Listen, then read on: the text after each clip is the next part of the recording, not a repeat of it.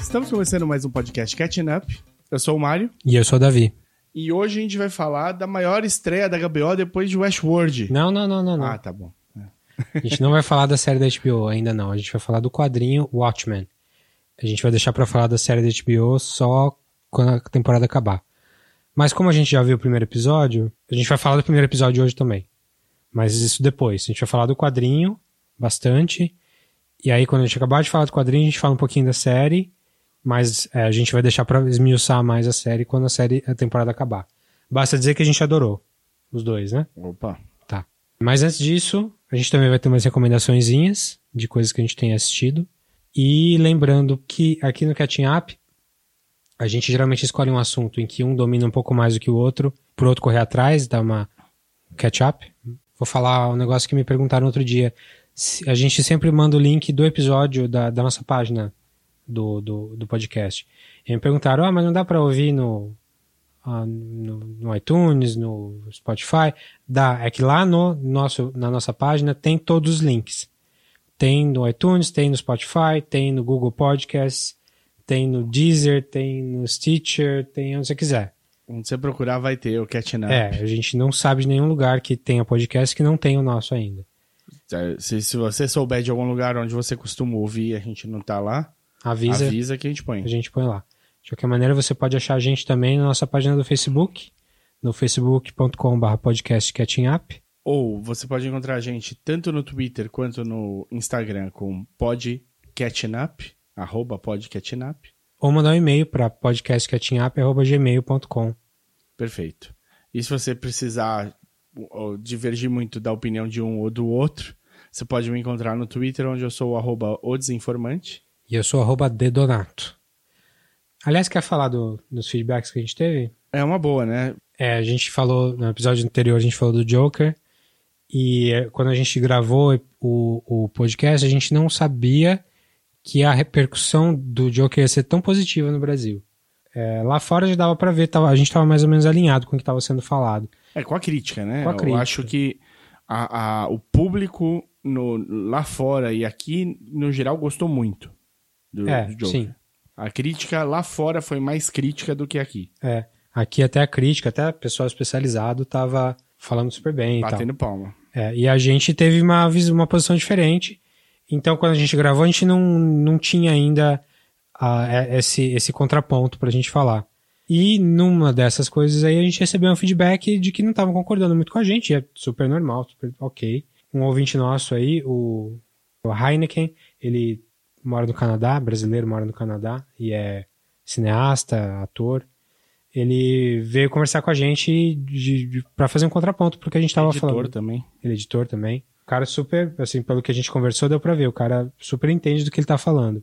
E ele foi colocar o contraponto pra gente. Ele, ele achou estranho uma coisa que eu falei aqui sobre o que, que o filme tá querendo dizer. Como se o filme fosse uma entidade separada dos cineastas e tal. Que é uma coisa que eu acredito. É, não conheço muita teoria que fale especificamente disso, mas a, a ideia é que o resultado do trabalho de um monte de gente diferente, de pontos de vista diferentes, acaba deixando no texto do filme um, um viés para o filme específico que é diferente até do que os próprios cineastas tinham em mente. Então, a coisa que a gente falou nesse sentido foi, ah, o filme, o filme apoia o, o Joker. O filme apoia o Arthur, o Arthur Fleck. Como se o filme pudesse dizer que sim ou que não. E tudo bem discordar isso, normal, 100%. É, mas eu, eu defendo essa, essa coisa, que o, o texto do filme tem um ponto de vista. E que esse ponto de vista não necessariamente tem a ver com a mão do diretor. É, é o resultado do tu- tudo que o diretor e os produtores fizeram. Mas não necessariamente é a mesma opinião do diretor. Então, a- a minha crítica específica ao filme é: o filme é muito conivente com a ação do protagonista. Em contraponto aos filmes em que ele se inspira. Tipo o Taxi Driver ou o King of Comedy em que a visão do, do filme, entre aspas aí, é mais crítica ao protagonista. Você, que ele, ele te mostra o que que tá acontecendo ali, por que que aquilo tá... Não tá certo, o cara, só, o cara tá louco, o cara não tá certo, tá louco. Apesar dele ter motivos e tal. Mas enfim, tive uma conversa bem produtiva com, com o Heineken aqui. Achei bem legal, obrigado aí pelo feedback. O Mário também Participei um pouquinho, mas como ele foi direto ao, ao ponto de uma coisa que você tinha falado, eu deixei você conversar mais. De qualquer maneira, foi muito bom. Eu acho que qualquer todo debate é, é acrescenta. A arte existe justamente para isso, né? Fomentar o debate, fomentar Sim. a discussão e, e, e, quanto mais você isso engrandecer, você mais engrandece a arte. E o ponto dele é excelente. Ele fala que a gente não pode podar a arte, a gente tem de permitir que a arte exista do jeito que ela é e trabalhar a partir disso, né? Não esperar que que ela não, você não possa privar ela de existir da maneira como ela existe. É, a gente teve, a gente tem um ponto de vista comum aqui os três, eu, eu, Mário e o Heineken, que é que você não pode censurar a arte pelo que ela está querendo dizer. O beijo gay não vai influenciar a criancinha, o beijo gay na novela não vai influenciar a criancinha que está assistindo a novela, ou o videogame violento vai, vai criar assassinos, não é isso. O, o que a gente se diferencia ali é que eu pessoalmente acho que a gente tem que reconhecer as coisas que estão acontecendo. A gente tem que reconhecer o que, que o texto do filme está passando. E lidar com isso, não é censurar, não é proibir, não é nada disso. É que a questão não é proibir, é reconhecer o papel social da, da, da, das obras de arte. É você saber que o que você cria pode ter consequências e estar tá preparado para lidar com isso.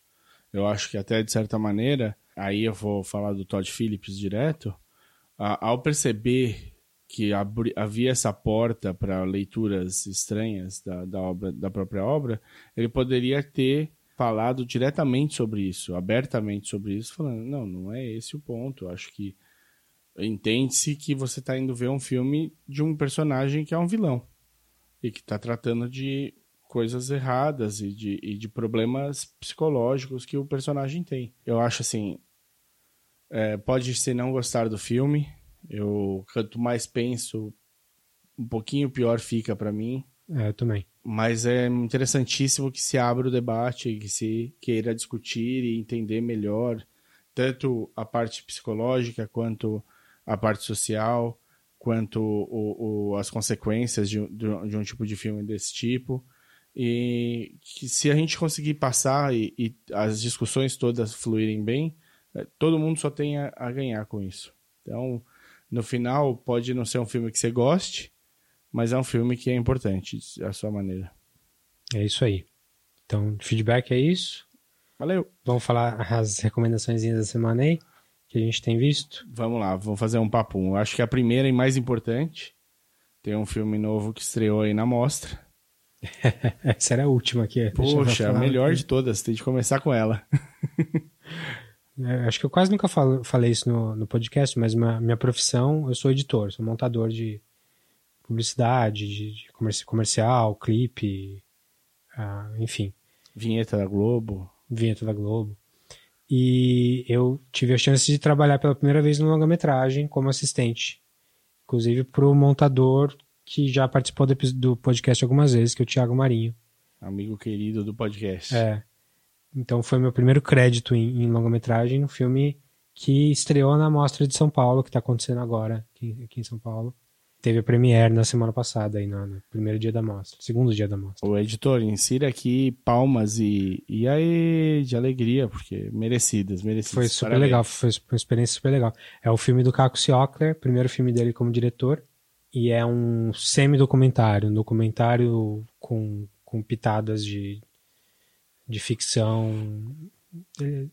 É até difícil de explicar um pouquinho, mas a, a ideia é uma atriz e o Caco também, que é amigo dessa atriz, são to, todas, todas as pessoas são reais. Eles decidiram pegar um ônibus logo na esteira do, da eleição do Bolsonaro e pegar um ônibus e do nada ir para o Uruguai tentar encontrar o, o Mujica. O Pepe? Pepe Mujica, ex-presidente do, do, do Uruguai. E vai sem mapa, sem nada, só tentando achar, descobrir o cara. E o filme. Eles não têm ele no, no Find My Friends do, não tem, do, do iPhone? Não, tá, acho que o, o iOS do Mujica tá muito velho. Ah, é possível. Mujica é um, um comunista de iPhone?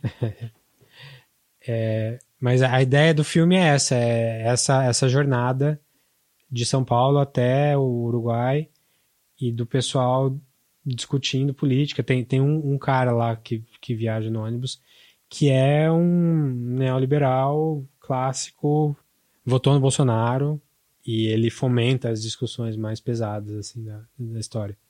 Mas é, é legal você, porque é um filme sobre filme, é um pouco metalinguístico o filme, e é um filme sobre a desolação da, do, do momento político que a gente está.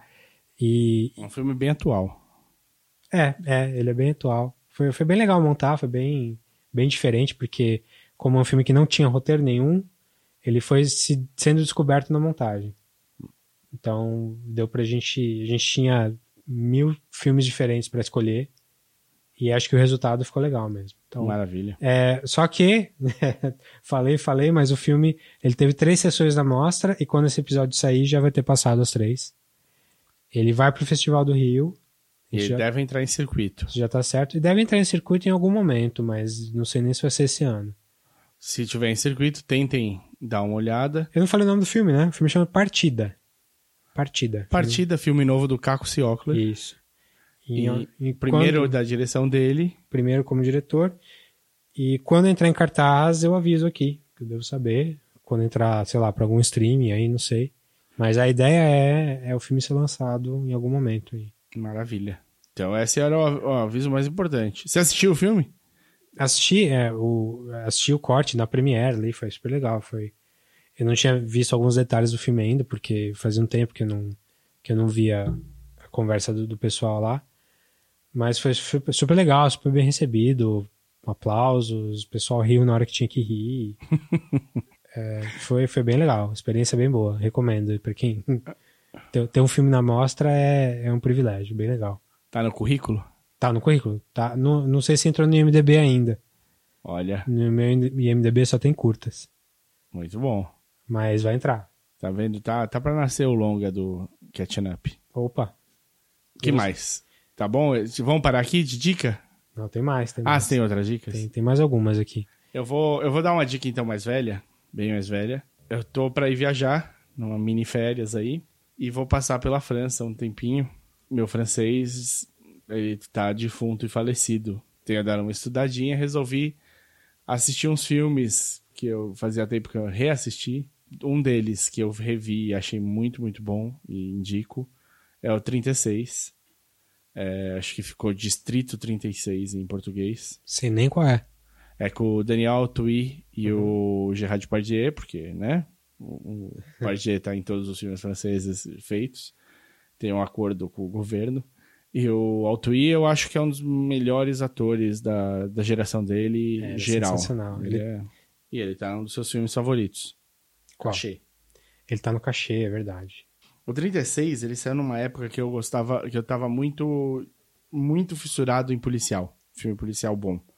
E ele saiu, acho que no mesmo ano que saiu o Lobo, que é um filme espanhol, e o Alzheimer Case, que é um filme belga de Antwerp. E, então é alemão, se eu não me engano. Talvez holandês, mas provavelmente alemão. O 36 é muito legal, é do Olivier Marchand, é muito legal. Ele trabalhou na polícia francesa por muito tempo os filmes dele são todos policiais, se eu não me engano.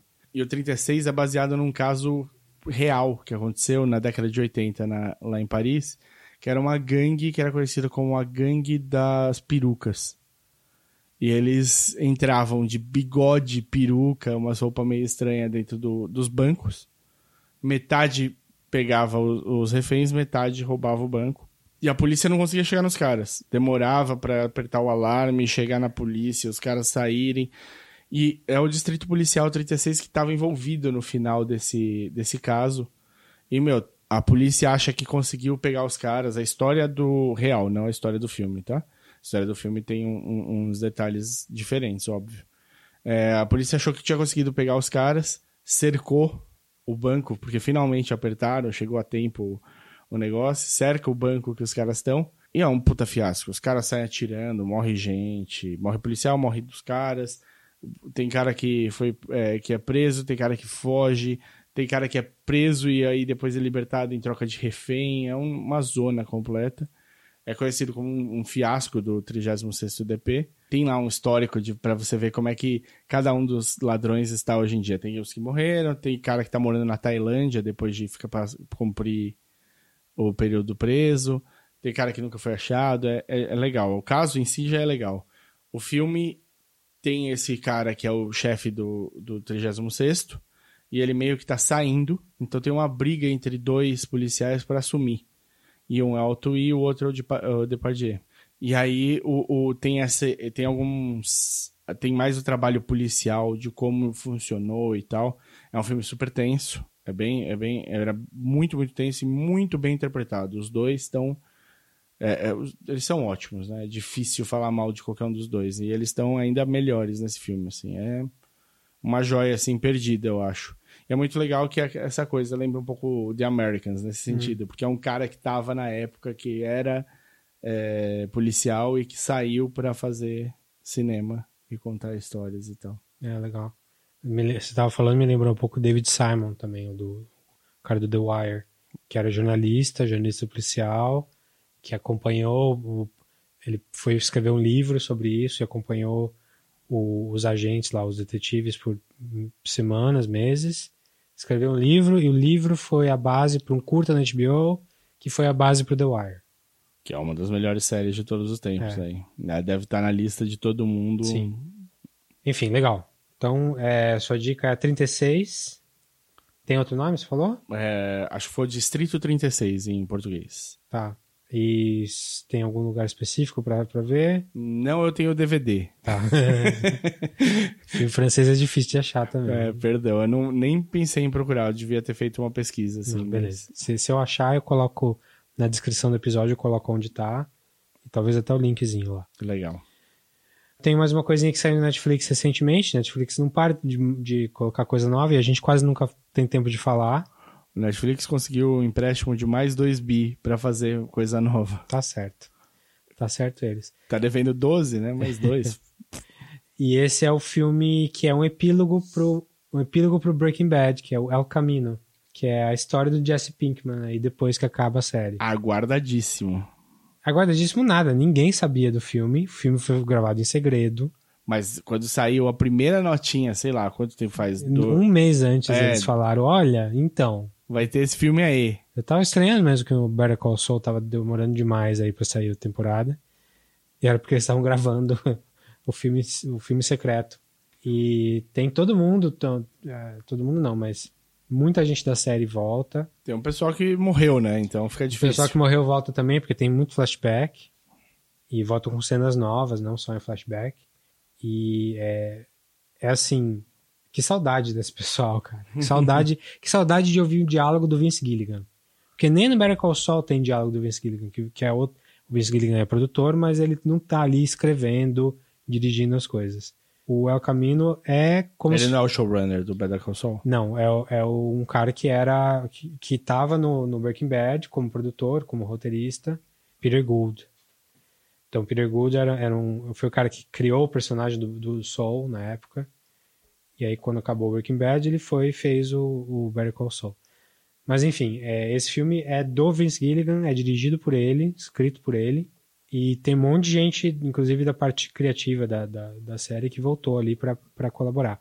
É um filme de duas horas, e assim, primeiro, eu adorei o filme, adorei assistir. Cuidado com os spoilers aí, que eu só vi 20 minutos. Tá, não vou falar de spoiler não, pode deixar. Mas a ideia é que ele é um episódio, ele é um como se fosse um episódio estendido do, do Breaking Bad, mas eu acho que ele não cabia, ele não cabia em nenhuma temporada, nem ali no meio do, da última temporada. Porque a última temporada principalmente é a história do Walter White, o que acontece com ele. E se colocasse muito do, do Jesse ali, não ia ser tão dinâmico, tão, tão impactante quanto foi a série. Mas a história do El Camino é ótima, é, é tudo que você espera do, do, como conclusão, assim. Só que, por outro lado, ele não, não te dá muita informação nova no sentido de. Na, no grande esquema das coisas, assim. Ele é um bom epílogo. Ele é um ótimo epílogo. Então a história já acabou, mas olha aqui mais uma informaçãozinha, uma coisinha. Ele extra. não é um End of Evangelho. Não, não. Ele não muda nada da, do Breaking Bad, nem temática, nem nada por um, por um lado eu acho isso bom, porque Breaking claro, Bad claro. acabou super bem, não tem porque mexer ali. É, mas é super bom de assistir. Foi ele sentado sozinho numa praia deserta? Hum, não sei. Foi ele andando de moto com o melhor amigo? Hum, não sei. Foi ele andando em direção ao pôr do sol. Mas é, tem pessoal que volta assim que você fala, nossa, esse cara era foda. Assim, personagens que, que aparecem de novo que você não acredita, assim. Tipo, bateu uma saudade de um tempo mais simples, 2013. Uma vida melhor. Mas é, recomendo demais. Aí o pessoal já deve estar. Tá, deve ter bastante. O pessoal deve estar tá assistindo, porque, enfim, quando saiu foi, fez um barulho grande. Saiu assim que o nosso episódio estava saindo, então não deu para assistir na época. Mas falando agora, é, é, o caminho, a história. Quase, quase virou um episódio em si só, né? Caminho. É, pensei, pensei, pensamos. Porque a gente não tem o, o episódio de Breaking Bad, né? Breaking Bad é uma série importantíssima. Inclusive, se vocês quiserem, se vocês acharem que vale a pena, a gente pode fazer um, um catching up flashback. Em que a gente fala de uma série que já acabou.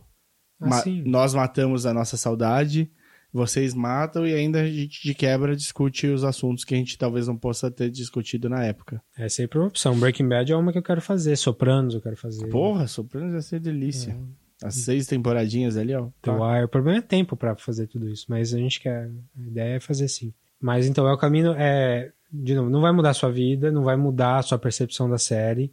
É um bom, um bom epílogo, muito bem escrito, com ideias interessantes, mas ele não não é super impactante, assim. Ele é legal de assistir, quem é fã da série tem que ver, porque é canon. É canon, né? Tá, uhum. tá, tá inscrito na tá, série, né? é. né? na história da série. Eu acho o Better Call Saul como obra como um todo mais importante do que esse filminho, com esse filme extra aí. Porque o Better Call Saul pega o Breaking Bad e transcende, com outros temas, outras ideias. Esse não, esse é a conclusão da história do Jesse, que é bem legal. E o Jesse é um personagem legal, então... Sim. Então é isso. É o caminho, é o filme do, da continuação do Breaking Bad aí. Tá no Netflix. É do Netflix. Assim que você abrir, vai estar tá ali, ó, pá, na sua cara. Já deve ter feito isso umas vezes. Sim. Eu tenho uma série de 2019 para falar, também na Netflix, francesa. Terror. Bem-vindos a outubro. Marianne. Marianne. É, eu vi o começo também. Eu assisti dois episódios, são oito. Então também não é muito é, é tiro certo, assim.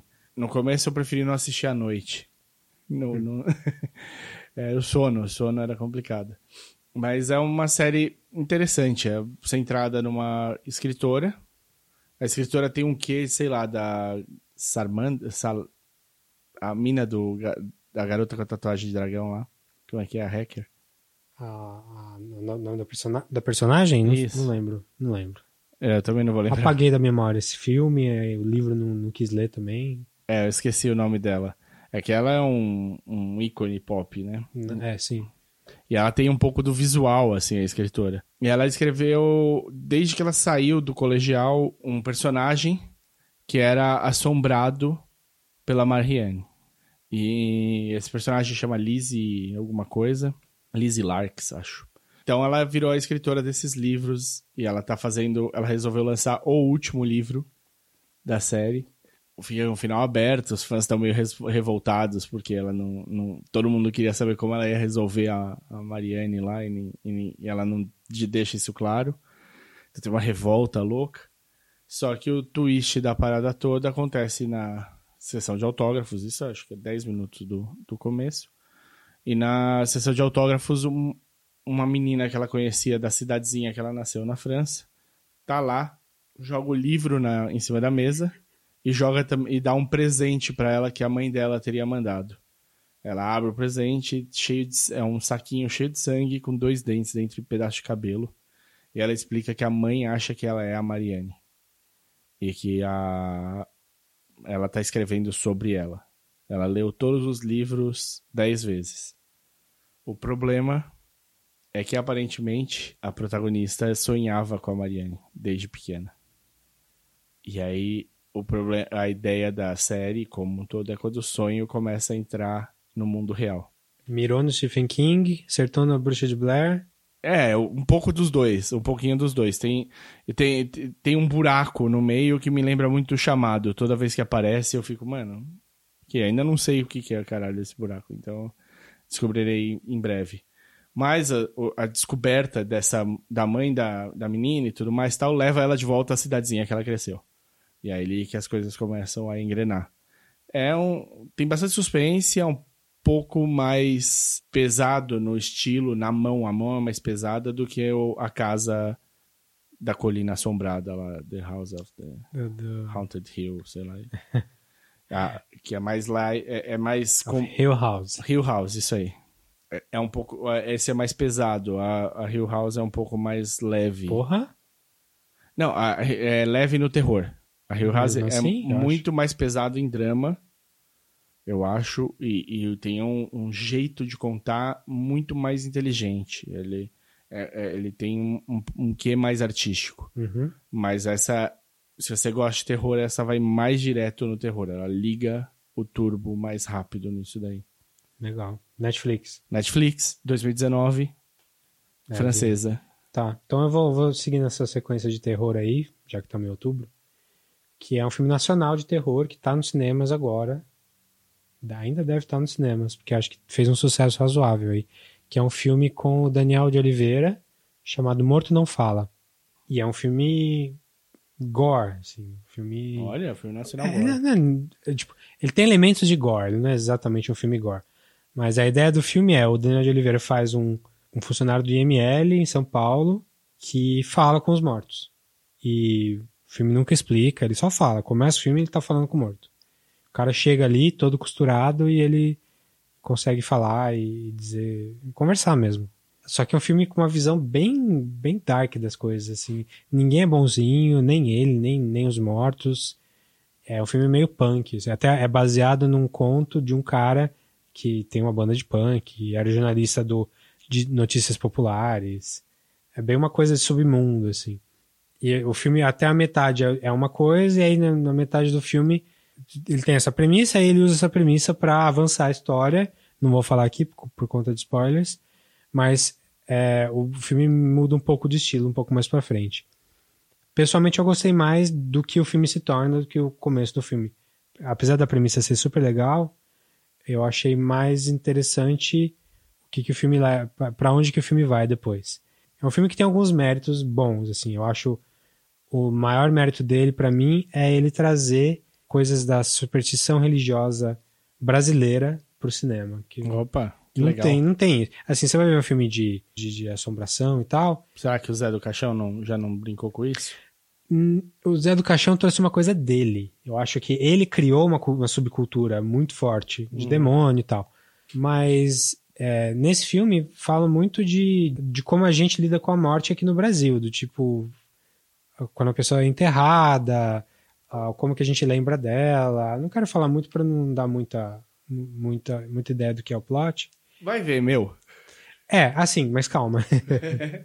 Isso eu acho que é o maior mérito do filme. Então ele traz coisas que você, se você vai ver no filme americano, ele vai falar dos costumes americanos, do, da, do costume religioso americano, então uma coisa mais protestante e tal, ou, ou então que inclua vidente, voodoo, umas coisas que a gente não tem aqui desse jeito. Aqui no Brasil é, é outra linha, assim, até tem ah, misticismo, mas é um misticismo calcado no ibérico, no, no católico ou no, no, no africano que veio para cá e não no africano que foi para os Estados Unidos. Sim, sim. Eles são primos, né? São, são, claro. Tem É, assim, Bem parecidas, mas não são a mesma coisa. mas você brasileiro vai reconhecer coisas que você, nossa, eu nunca vi isso no cinema, Legal. que é legal. Legal. Por outro lado, Eita. não é um filme muito bem escrito, assim. Há alguns detalhes de, de, de caracterização. Assim, o filme começa lá e a produtora é Casa de Cinema de Porto Alegre, do Jorge Furtado. Tem uns caras, uns atores ali falando que você fala, esse cara tem um sotaque gaúcho. E o filme é em São Paulo. Daniel de Oliveira é carioca. Quem- Quem faz a mulher dele é carioca. Mas tudo bem, todo. Tem um monte de gaúcho, um monte de carioca Tudo em bem, São Paulo. mas tá, tá estranho. Você vai assistindo, você fala, ah, não, não tô convencido que isso aí é, é periferia de São Paulo, sabe? Sim. Parece uma, uma coisa meio de novela, assim, não tá muito bem feito. E Não é o Jorge, né, que dirige. Onde é que está Jorge Furtado? não é o Jorge Furtado. Quem dirige é um cara respeitado no meio de terror, que é o De- Denison Ramalho. É, o Denison Ramalho, é, acho, acho que esse é o primeiro longa dele, mas ele tem. Ele foi assistente do Zé do Caixão no, no, no, no filme mais recente dele. Ele tem curta no ABCs of Death, que é aquela compilação de terror também legalzinha. É, e ele é bem respeitado no meio de terror brasileiro. Ele é um dos melhores nomes de, de terror brasileiro. Então, tipo, foi o primeiro longa do cara, tá sendo bem uh, recomendado aí, tá no cinema, tá fazendo sucesso. Tá até no Shudder, que é um tipo Netflix de terror que tem, que é bem, muito bem falado aí. Uh, mas eu acho que o que estraga, estraga o filme mesmo, que aí todo mundo que vê, isso, quando eu vi o trailer eu já falei, hum, não sei não. É a escolha do diretor de para fazer o morto falar, tem o cadáverzão lá, e ao invés de ser o ator falando, ele faz um, um, um CG da cara, em computação da cara do cara, e faz mexer. para ficar bem estranho. A ideia é ficar estranha. Só que você olha, parece um videogame PlayStation 3. Ah, ou seja, é, é, é engraçado, né? Eu acho assim, você tem limitações de orçamento algumas vezes, e, e aí, tipo, você tem de ter esco escolhas inteligentes. Então, eu acho que isso não é tanto limitação de orçamento, eu acho que é um pouco escolha estética. Certo. Mas fica muito com cara de videogame, muito. E tira, me tirou do filme, quem tava comigo no filme também tirou.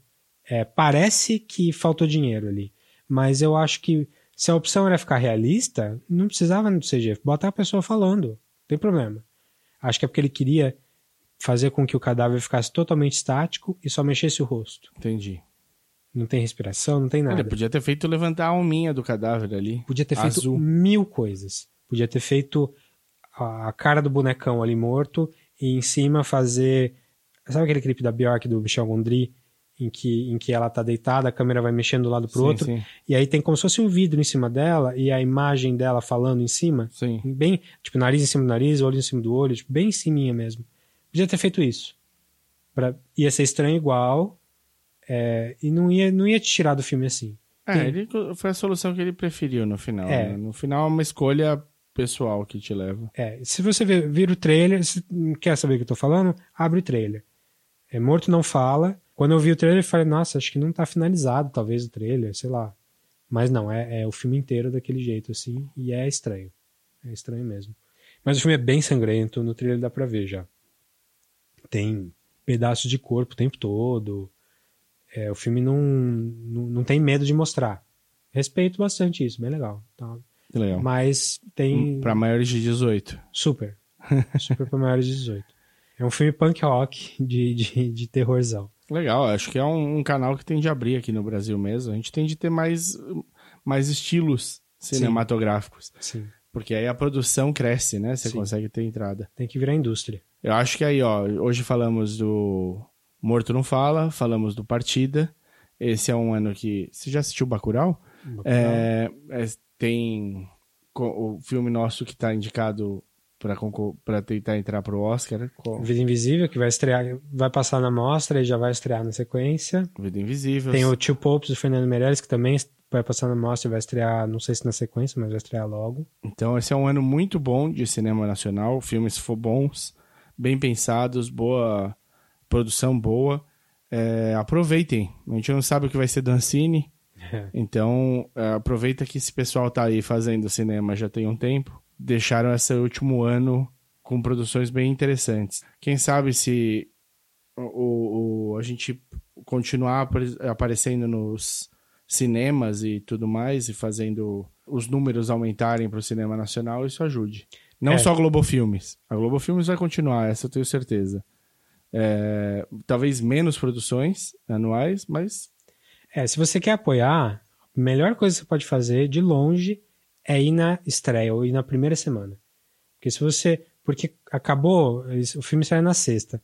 Até quarta-feira, se não tem público, eles já diminuem as tchau. salas. Diminui sala, vai ter mais uma semana e tchau. Se tem público, aumenta o número de salas. A melhor coisa que você pode fazer, vai na primeira. Isso todo cineasta, vai, todo mundo que faz cinema no Brasil vai te falar. Dê uma força pro cinema nacional aí, ele respira. É. É isso então? De Opa. recomendação? Foi bastante até. Fomos longe. Tá bom. Vamos, vamos pro tema principal. A gente vai falar da, da graphic novel mais importante de todos os tempos. Do único quadrinho que tá na lista de melhores livros da língua inglesa, de não sei quem. Cara, tem 300 listas desse tipo que vai ter um quadrinho lá perdido. Sempre vai ser o Watchmen, sempre. Não, tem Sandman, bastante. É. Você incentivou bastante também esses, esses literatos aí. Quem observa os observadores. Então, quadrinho que saiu em, em 86, é, escrito pelo Alan Moore, desenhado pelo Dave Gibbons, saiu pela, pela DC. Se você está perguntando, mas eu sempre falei Alan Moore, eu também. É Alan Moore. É Alan Moore. Como é Demi Moore, como é Dudley Moore, como hum. é Dor, não é Dur. Dur. Alan Moore é um, para mim vai, vai ser impossível. Vai lá, vai lá. Alan Moore ele é um dos, um dos, grandes quadrinistas, acho que ele tá tem as invasões britânicas né, nos quadrinhos americanos que acontecem periodicamente, trazendo novos novos caras e você descobre que na verdade esses caras já estavam lá, eles só não tinham tanto acesso assim, ou as pessoas não liam tanto. O, o Alan Moore tava junto ali de caras que tipo, era comparado com caras da época como Santíssima Trindade, né? O Alan Moore, o, o Frank Miller e o Neil Gaiman, né? Porque cada um na sua na sua linha, sem dúvida, que não tem muito a ver um com o outro o Moore, ele foi, era encarado como o grande mago, né? Acho que... Ele é um maluco, recluso, não gosta de ninguém, é, rabugento. Ele tem, ele tem um jeito de encarar a obra dele de um jeito muito bom. Ele, as pessoas perguntam, ah, deixa eu adaptar a sua obra tal. Se ele tiver algum poder para veto, ele vai dizer não. E ele diz, eu fiz a minha obra como eu fiz porque era essa mídia certa para ela. Se fosse para usar em outra mídia, eu faria em outra mídia e não nessa que eu fiz. Então, um livro é um livro, o quadrinho é um quadrinho, e é isso que você, um roteiro é um roteiro. É isso que você precisa entender do Alan Moore. Ele não é um cara que gosta que peguem o que ele faz e expandam ou, ou levem para outras mídias, porque ele já escolheu o melhor caminho para aquela mídia. É, até faz parecer que ele não gosta de ser derivativo em nenhum, nenhum ponto. Só que aí você vai ver as obras dele. Monstro do Pântano Sim. era um herói que já existia.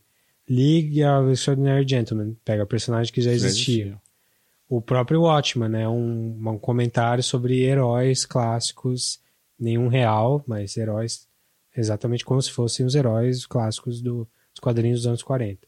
Então, ele só é um cara muito rabugento, assim. Ele é, ele é. Ele é um gênio, é um puta de um gênio, assim.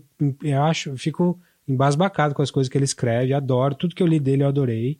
Acho Até que... aquele A Voz do Fogo, aquele livro super esquisito, eu gostei de várias partes. não gostei dele, mas gostei de várias partes. É que eu li, é, sabe por que eu acho que eu não gostei tanto? Porque eu li, em, eu li a tradução, li em português. Olha. E. Culpou o tradutor. Não, não é nem culpa do tradutor, cara. Porque depois você vê a ideia da, da coisa, falando da Voz do Fogo rapidinho. Mas ele é um livro que, em que se passa no mesmo ponto da Inglaterra, na cidadezinha dele, de Northampton, acho que é. Uhum.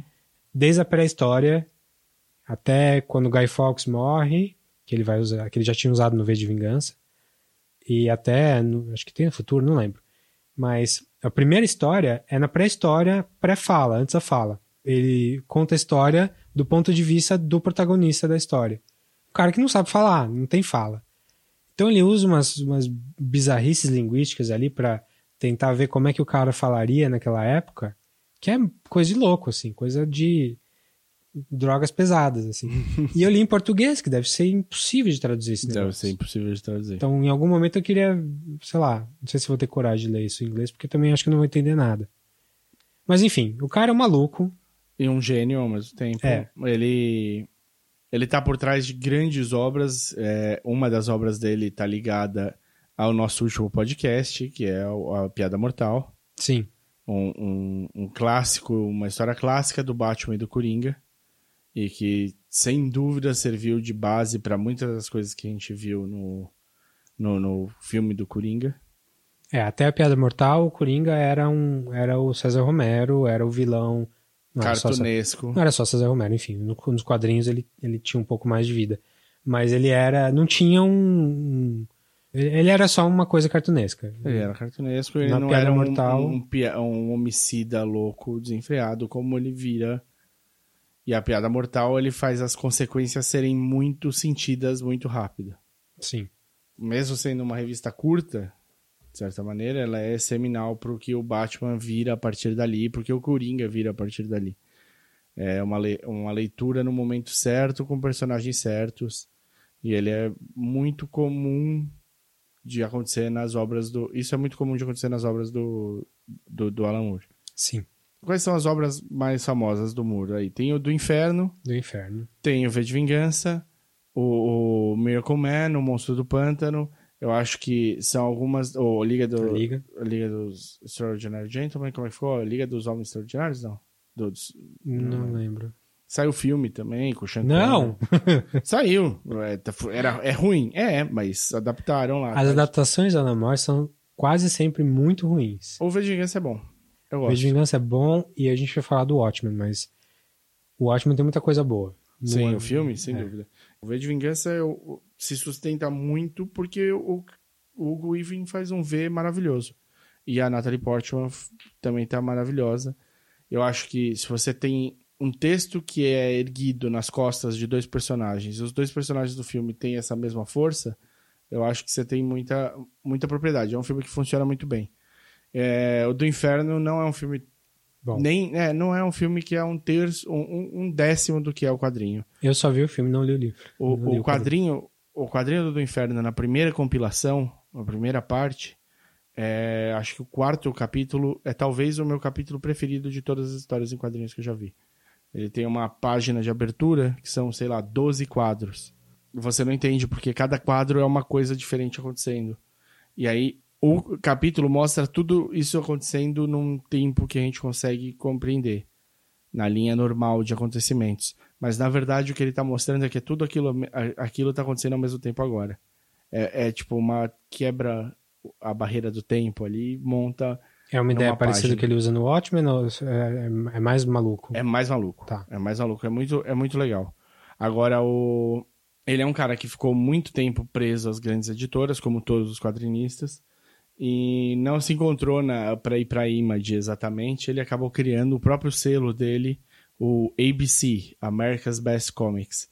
E lá ele produziu muita coisa fantástica e muita coisa meh, mas com boas ideias por trás. Então, eu acho que se vocês tiverem a chance de ler alguma coisa do ABC, se joguem, vão, vão em cima, porque o selo é muito bom, tem ideias assim que foram super bem aproveitadas por ele e que funcionam muito bem. E eu acho, fica uma, uma dica para vocês pesquisarem aí, quem for gostar do, quem Aquele- gostar do trabalho. Bom, mas ele querendo ou não, as obras deles foram adaptadas para diversos meios e mídias e tudo mais. Inclusive, quando são adaptadas, muitas vezes ele pede pra não colocar o nome dele. É curiosíssimo. No filme do Watchmen e na série do Watchmen da HBO, Não tem o nome dele. aparece lá Dave Gibbons. co-criado por Dave Gibbons. Não fala quem é o outro. O outro cara, quem é? Então ele é tão chato que ele não quis nada a ver com essa história. Mesmo com uma coisa boa, como no caso do HBO, parece que tá sendo aí. V- Vamos falar um pouquinho dos quadrinhos. Vamos. Em 86, então, ele lança Watchmen. Isso, ele com. ele já foi lançado, planejado para ser de uma vez, assim, não era uma história que ia ter sei lá quantos anos. Eram 12 volumes, é essa história, pronto, acabou. Ele tentou usar. A DC foi comprando algumas editoras que estavam falindo. Ele tentou usar os personagens da Charlton Comics, né? E a DC sabia que esses personagens ainda tinham muitos fãs. E achou que colocar eles numa obra tão adulta e tão mais pesada, porque era, ele já tinha dado um pitch do que ele pretendia, talvez fosse afastar os leitores desses personagens já. Personagens enormes que, tipo, você não lembra de nenhum deles. Mentira, tem o Questão, que durou na DC por um tempo. Que virou o Rorschach. É, o Rorschach é uma, um- é uma junção de dois personagens da, da Charlton Comics, o Questão e o Mr. A. E o engraçado dos dois é que era para eles estarem juntos. Eles são muito parecidos, na verdade. Muito, muito parecidos. Os dois são repórteres investigativos, durões, que acabam descobrindo uma coisa muito séria e pesada e acabam indo atrás de resolver as coisas por si só. O Mr. A, ele era mais poderosão. Ele usava umas luvas e uma um capacete que ajudavam ele. E a ideia era de que os dois, de certa maneira, se completavam, porque um era o, o kill, questão, né? Qui- Kill and A. Uhum. É question and answer. Então era é, é, o Rorschach é a junção um pouco desses dois. O comediante do- dos quadrinhos também é um personagem que tinha lá, que é o Peacemaker. O resto não. O resto é adaptação de outros lugares, de outras coisas. Porque a DC preferiu não deixar ele usar esses personagens. E ele falou: Cara, ia ser bom poder usar. Porque a minha ideia era pegar personagens que já tivessem uma familiaridade, a pessoa já tivesse um, um vínculo emocional. Porque afinal a história se passa muitos anos depois da era, da era de ouro dos quadrinhos, que seria nos anos 30 e 40. Exato. E ele quer, então, tipo, que, que esse vínculo já existisse. Só que ele percebe, quando, na negativa da, da DC, ele percebe que se ele criar personagens muito próximos dos personagens que já existem, mesmo sem ser eles, não precisa ser o personagem, mas ideias, conceitos de personagens que já estão no imaginário é, mundial, esses personagens rapidamente vão se transformar em personagens próximos e vão ter ligações afetivas com o leitor. Então ele passa a ter essa força também. O Watchman no final, que é meio que uma ideia que a gente nunca explorou muito bem, de, ok, se existem esses seres com superpoderes ou que são vigilantes mascarados e afins, como é que a história se desenvolveu com eles estando na história? Como seria o mundo hoje se isso realmente tivesse acontecido? Exato. E é isso que o Watchmen explora bastante, mas a grande sacada do, do Alan Moore ali foi, foi trazer essa, essa realidade paralela dos vigilantes para o hoje em dia não, né, mas para 1985 ali quando ele estava produzindo. E não é só isso, é assim, isso é, é um, um, uma das coisas que ele vai falar. Outros temas ali incluem como que a gente lida com a Guerra Fria que estava acontecendo ali, tava é um, é um pano de, de fundo muito importante pro, pro Watchman. É no meio da década de 80. É. A Guerra Fria ainda existia forte. Era uma coisa que era muito tangível em, principalmente nas obras culturais. As obras culturais todas dessa época tratam muito disso. Você tinha, como a gente recebe muito a cultura americana, muito mais do que a gente recebe a cultura russa, porque é, é eles inclusive Óbvio. eram fechados é. nesse sentido. O, eles tinham o vilão perfeito, né? O tempo todo você tinha. É, esse pessoal que tava, que era adulto e recém-adulto em 80 e pouco, era criança quando teve a crise dos mísseis lá de 63 Cuba. e tal. 61, não, 2. 3 o Kennedy morreu. Enfim. Então, o pessoal viveu ou viveu criança nos anos 50 que fazia um treinamento para ataque nuclear. Era uma coisa muito tangível isso. Foi, era adolescente quando viu a, a, a situação no Vietnã. Sim. E, e, e, no Afeganistão. Em 85 eles estavam adultos ali. O Alan Moore, apesar de ser britânico, também é um baby boomer. Ele nasceu no pós-guerra. Então, os medos que ele tem, ou que ele quis colocar no quadrinho dele, envolvem essa coisa do aniquilação nuclear, uma coisa que, tipo, ninguém vai ganhar, uma coisa Doctor Strange Love mesmo.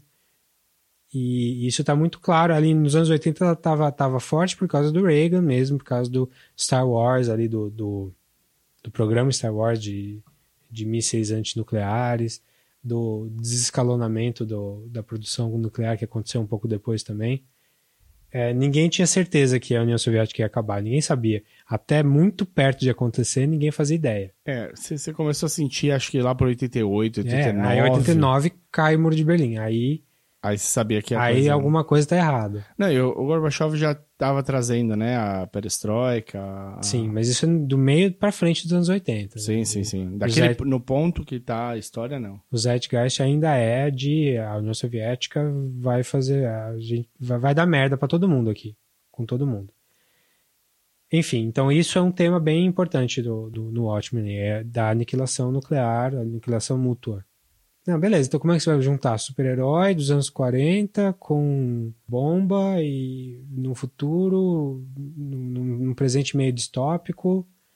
Mas aí tem mais coisa ainda. Ele, ele, tem um jeito de contar a história muito formal, muito duro. Todos os, os painéis ali do, do, Dave Gibbons, quase todas as páginas do Watchmen só tem nove painéis por página. Acho pouca coisa é, diferente. Acho que isso diz muito sobre a época também dos quadrinhos, né? Eu acho que não. Pelo que eu entendi, era uma, era uma coisa radical você ser tão ortodoxo. Entendi.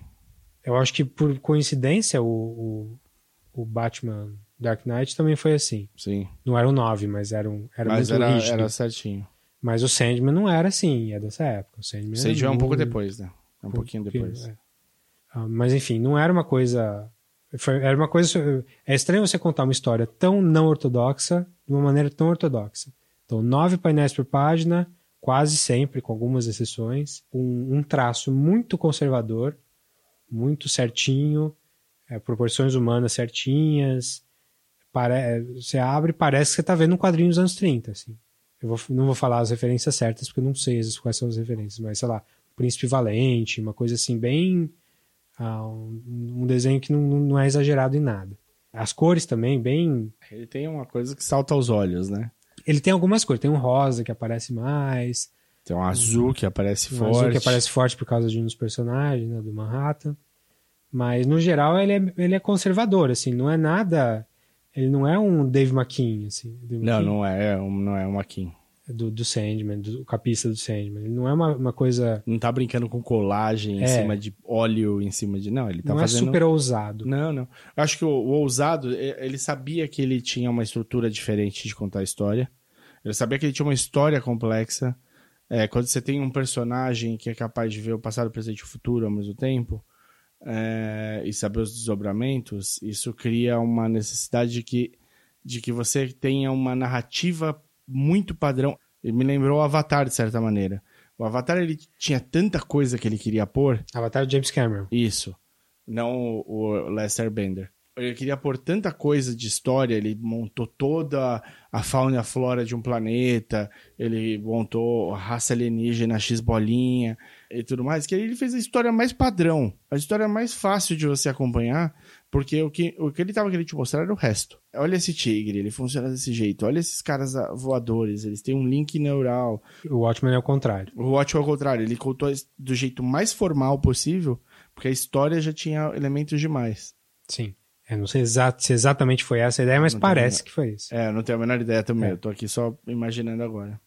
É, ele tem essa, essa máscara formal, mas o, o, conteúdo ali é super maluco, assim, tanto por ser um tema super adulto para quadrinhos na época, e o, o, que se dizia de quadrinho adulto na época era uma coisa mais ah, vai ter mais violência, uma coisa ó, metal pesado, assim, heavy é. metal, vai ter sexo, vai ter violência, e não é isso. Aqui no Watchmen é conteúdo adulto, é o drama adulto dos, dos personagens. Eles são. É, é, é interessante no Watchmen, porque o Watchmen é um, um Civil War, uma guerra civil da Marvel num, num quadrinho só, né? Ele começa já com o Civil War, pós-Civil War. Você chega num ponto em que os heróis mascarados estão excessivos, estão além do que eles podem fazer, e estão tá, causando problemas. Define-se uma lei em que esses heróis têm de se registrar. Tem os que topam, um até porque não tem muita opção, e passam a trabalhar junto do governo. Tem os que preferem se aposentar e se afastar da, da do, do vigilantismo. E tem os que continuam no submundo, é, afastados dos holofotes, fazendo o trabalho sujo que ninguém quer fazer. Esse é o começo. E começa com um problema sério e grave logo de cara, que alguém está matando os heróis das antigas. E um dos personagens tem certeza que é isso que está acontecendo, ele vai quer provar a tese dele. É, e aí o Senhor Incrível vai para uma ilha e, e, e, lá ele é treinado para voltar a usar o uniforme. Isso. E a família dele vai resgatar. Isso. Só que não. é, é um absurdo, porque o Watchmen é de 86 e a quantidade de coisas que são referenciadas a partir dali é muito, é muito interessante. Você tem é, uma série de quadrinhos, histórias, animações, filmes que referenciam o Watchmen direto ou indiretamente. E é uma obra tão complexa que, além de, de trabalhar muito o viés do, da história, do, do, ele, a história caminha durante as 12 edições. A história tem um, um ritmo constante do que vai acontecendo, porque tem um plano sendo posto em prática e esse plano ele vai acontecer quer você queira ou não, por teoria, durante o tempo que o tempo está passando. Então, ou você chega e descobre qual é o plano e resolve o problema, ou o plano vai continuar acontecendo. Esse tic-tac constante faz a história caminhar. Ao passo que você tem uma série de personagens cheios de é, machucados do tempo, cicatrizes, que talvez não estejam tão curadas assim, que eles vão precisar olhar de novo e se reentender. Tem poucas coisas mais maduras do que se reencontrar com o seu passado e ser obrigado a, a enfrentar, aceitar ou, ou, mudar a partir disso. Então o Watchman ele já ele faz isso quase que é, de maneira natural, enquanto ele conta a história que está continuando sem parar. É, são, não são heróis fazendo heroísmo, indo atrás do bandido necessariamente. Tem alguns elementos disso, mas o grosso da coisa é que, que o cara tá, o cara tá aposentado, tá fora de forma, acima do peso, é, e vai, vai ter que confrontar com o ele do passado, enfim. E isso de uma maneira, de uma maneira adulta e tal, mas também de um jeito muito louco de contar a história, porque ele mistura o que está acontecendo é, agora com flashbacks do, do passado, com histórias que estão acontecendo agora também, mas não tem a ver uma com a outra, e com histórias dentro da história. Tem a, o caso famoso ali, é do menino na banca de jornal lendo, lendo uma história de pirata. Negro. É. História do pirata, de pirata ali, porque nesse universo, como existem vigilantes de verdade, não tem, quadrinhos. Não tem por que ter eles nos quadrinhos. Então, os quadrinhos migraram para piratas. Por algum motivo, todo mundo gosta de pirata. Quem não gosta de pirata? e o menino tá lendo ali sentado na banca de jornal em Nova York, uma história que não tem a ver diretamente com a história. Mas tem a ver com a história. Mas tem a ver com a história. E ao mesmo tempo que ele tá lendo, o, o dono da banca de jornal tá conversando com outras pessoas. Então, um tipo de quadrinho, um tipo de, de texto aparece num, num, num, quadrinho mais. Não é num quadrinho, como é que chama? O balão. O balão. O balão, balão não de fala, mas o balão de, de ah, texto. Tem, tem um nome, é, mas pode chamar de balão de texto. É, tá. O balão de texto que está dizendo o que está acontecendo na história, em quadrinho ali que ele está lendo, é como se fosse um papiro velho, assim. Enquanto que o balão de fala do, do, do cara da banca é redondo, normal. E isso está intercalado com a história dos vigilantes e do, do, do Rorschach, não sei o quê. E você consegue pegar uh, o que, que é cada coisa, como que elas, como que eles vão brincando. Eu acho nessa relida que eu fiz agora para fazer o podcast, a coisa que eu mais notei é o quão ostensivo é o uso de paralelismo. Assim, é paralelismo em todas as edições e boa parte da história é contada com duas coisas acontecendo ao mesmo tempo. O, o balão de descrição de um enquanto está acontecendo a ação do outro, você tem que sacar o que, que, tá, que, que ele está falando ali. E aí, como que uma coisa Caixa informa a outra. Diálogo. Caixa de diálogo. Melhor que balão de descrição. Inclusive, parabéns pro senhor Alan Moore pela, pelo planejamento, né? Porque é. isso não é fácil e o Dave Gibbons eu, eu sei que ajudou muito. O Gibbons foi mais ainda, cara. É, não, o nesse, Gibbons ajudou muito. Caso. É muito interessante, você, você mandou umas anotações do Gibbons sobre os personagens. É. Eu acho que vale até a pena a gente dar, talvez falar um pouquinho dos personagens, porque eles afetam o que acontece na série também, né? Quem, é. são, os, quem são os Watchmen, né? Porque o, o, o, grupo de heróis que existiu antes eram os Minutemen. Os Minutemen já não existem mais. O que, o que sobrou são os que estão que estiveram na ativa até recentemente, ou que ainda estão, é, que são os que conhecidos pelo quadrinho como Watchmen. É, você falou do comediante, você falou do Rorschach. É, o comediante é um, um cara que trabalha para o governo nesse momento, né, no começo do, do quadrinho foi e é um cara super difícil de você pôr o dedo em cima. Um ele cara é um, amoral. É, é um cara amoral, muitas vezes escroto. É um cara que não, não seria um personagem nada bem quisto no, em 2019, mas ele tem seus, é, seus pontos que o redimem, eu acho, em vários momentos. Ele, ele tem uma, uma esquerda fenomenal. Sim, ele bate forte. Não. Eu acho que ele é um cara, por exemplo, que eles têm, ele tem um, uma guia da honra dele muito clara. Ele sempre, é ele sempre sabe bem o que, ele, o que ele espera. E ele é um puta de um cínico. E ele é um cara escroto no, no todo o resto. É um cara que tem muitos, muitos problemas de saber lidar com relações humanas. A gente também já falou do Rorschach, que é um, um coringa da história. Um coringa, tipo... Ele também tem uma moral dúbia. Mas ele é. Ele um... é o fascistíssimo. Ele é o cara que se acha melhor que todo mundo. Ele... Só que ele, é um... ele vive no submundo, só apanhou a vida inteira e acho que ele tem que limpar as ruas do sangue. Da... Ele é o, o Travis Bickle do Taxi Driver. Ele é o Travis Bickle. Ele é isso, isso. Só que ele é um cara com poderes.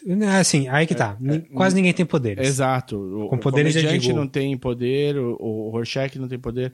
O poder do Rorschach é, é basicamente que ele aguenta muita porrada. É. Ele é um cara que apanha e não cai muito fácil, apesar de ser um puta do magrinho. Mas acho que encaixe de porrada e... Encaixe vo- você tem ou não, e, e você tomar muita porrada te acostuma a apanhar. Então você tem um pouco mais de... de- Ele não de- tem de nada a perder. capacidade. O Rorschach não tem nada a Nada a perder. perder. E aí, Ele usa um- uma máscara que se muda constantemente com o teste de. Parece o teste de Rorschach, por isso que é o nome. É, na história do quadrinho não tem nada a ver. assim, era um tecido, ele trabalhava numa loja de tecido e é um tecido de um vestido especial de alguém famoso que me fugiu agora quem é, que a mulher não quis. Então ele pegou pra ele e é uma coisa tipo não é supernatural nem nada. Não, não, é só, é só que, como as manchas se movem, lembra o teste. Parece o teste de Rorschach, que é o teste das manchas da psicologia. O que você está vendo aqui? É. Então ele, ele é o narrador principal do, principalmente no começo da história. O primeiro episódio, primeiro volume do, do, do quadrinho é bas- basicamente é na voz dele. Ele é o Man with a Mission. É. Então, Então, ele tem uma missão na vida, ele tem uma coisa pra completar. sim. É, ele vai investigar o fato inicial da, da história. Então, além dele, temos o Dr. Manhattan, Dr. Manhattan, ele é o, o cara com superpoderes. e é ele que muda a história do mundo, assim, é, para diferenciar o nosso mundo do mundo do Watchmen. ligado diretamente a, a- as bombas atômicas, a toda a pesquisa de- da, daquela época. Então, é o único ser com superpoderes exatamente. assim. E aí, pra não pegar leve, ele tem todos os superpoderes. Ele, te- ele é o superpoder. É. Ele é um deus, basicamente. É, ele é azul, pelado boa parte do tempo, e ele é onisciente e onipotente. Quase praticamente. onisciente, mas É, pra- quase onisciente, quase onipotente. É, É. quase no- nos dois, assim. Ele era um humano e teve um acidente numa pesquisa no laboratório e se transformou naquilo. O jeito que isso é contado no quadrinho é excepcional, Sim. legal demais. Silk Spectre, Silk Spectre é a segunda Silk Spectre, né? é, ela é filha da Filha da, original, primeira, que era do dos Minutemen. Olha só, hein? Jinx. Acho que nesse caso não vale disso. Também acho que não. É, ela não tem poder nenhum. Bom, ninguém tem poder, mas ela não tem uma característica muito especial, nada. Ela bate nas pessoas e. Ela bate. É. Ela talvez tenha sido a personagem mais sonhadora do, do Watchmen, que mais ah, imaginava uma coisa melhor do que onde eles chegaram. Não sei se ela é tão idealista necessariamente. Eu acho que ela. Ela foi, em algum momento eu acho que ela É. foi. Ela, ela fica muito à sombra da mãe. Como ela Sim. usa, ela não gosta do uniforme que ela usa, ela não gosta do nome que ela usa, Sem dúvida. mas E essa Ela relação faz. é super importante É. também. tem o Night Owl, O Coruja que também é o segundo, é, vem depois do. foi treinado pelo Coruja Sênior, é. O, o Night Owl é o. o, o Besouro Azul. É, é desse, dessa editora que você falou, da Não, Charlton não, Comics? é- é- não, o Besouro Azul é da DC. Desse- E, e é, pra o Night Owl, do, o Night Owl 1, eles falam que é mais baseado no, no Besouro Azul. O Night Owl 2 é baseado no Besouro Azul com o Batman no sentido de que ele é muito mais Gadgets. gadgets do que o primeiro.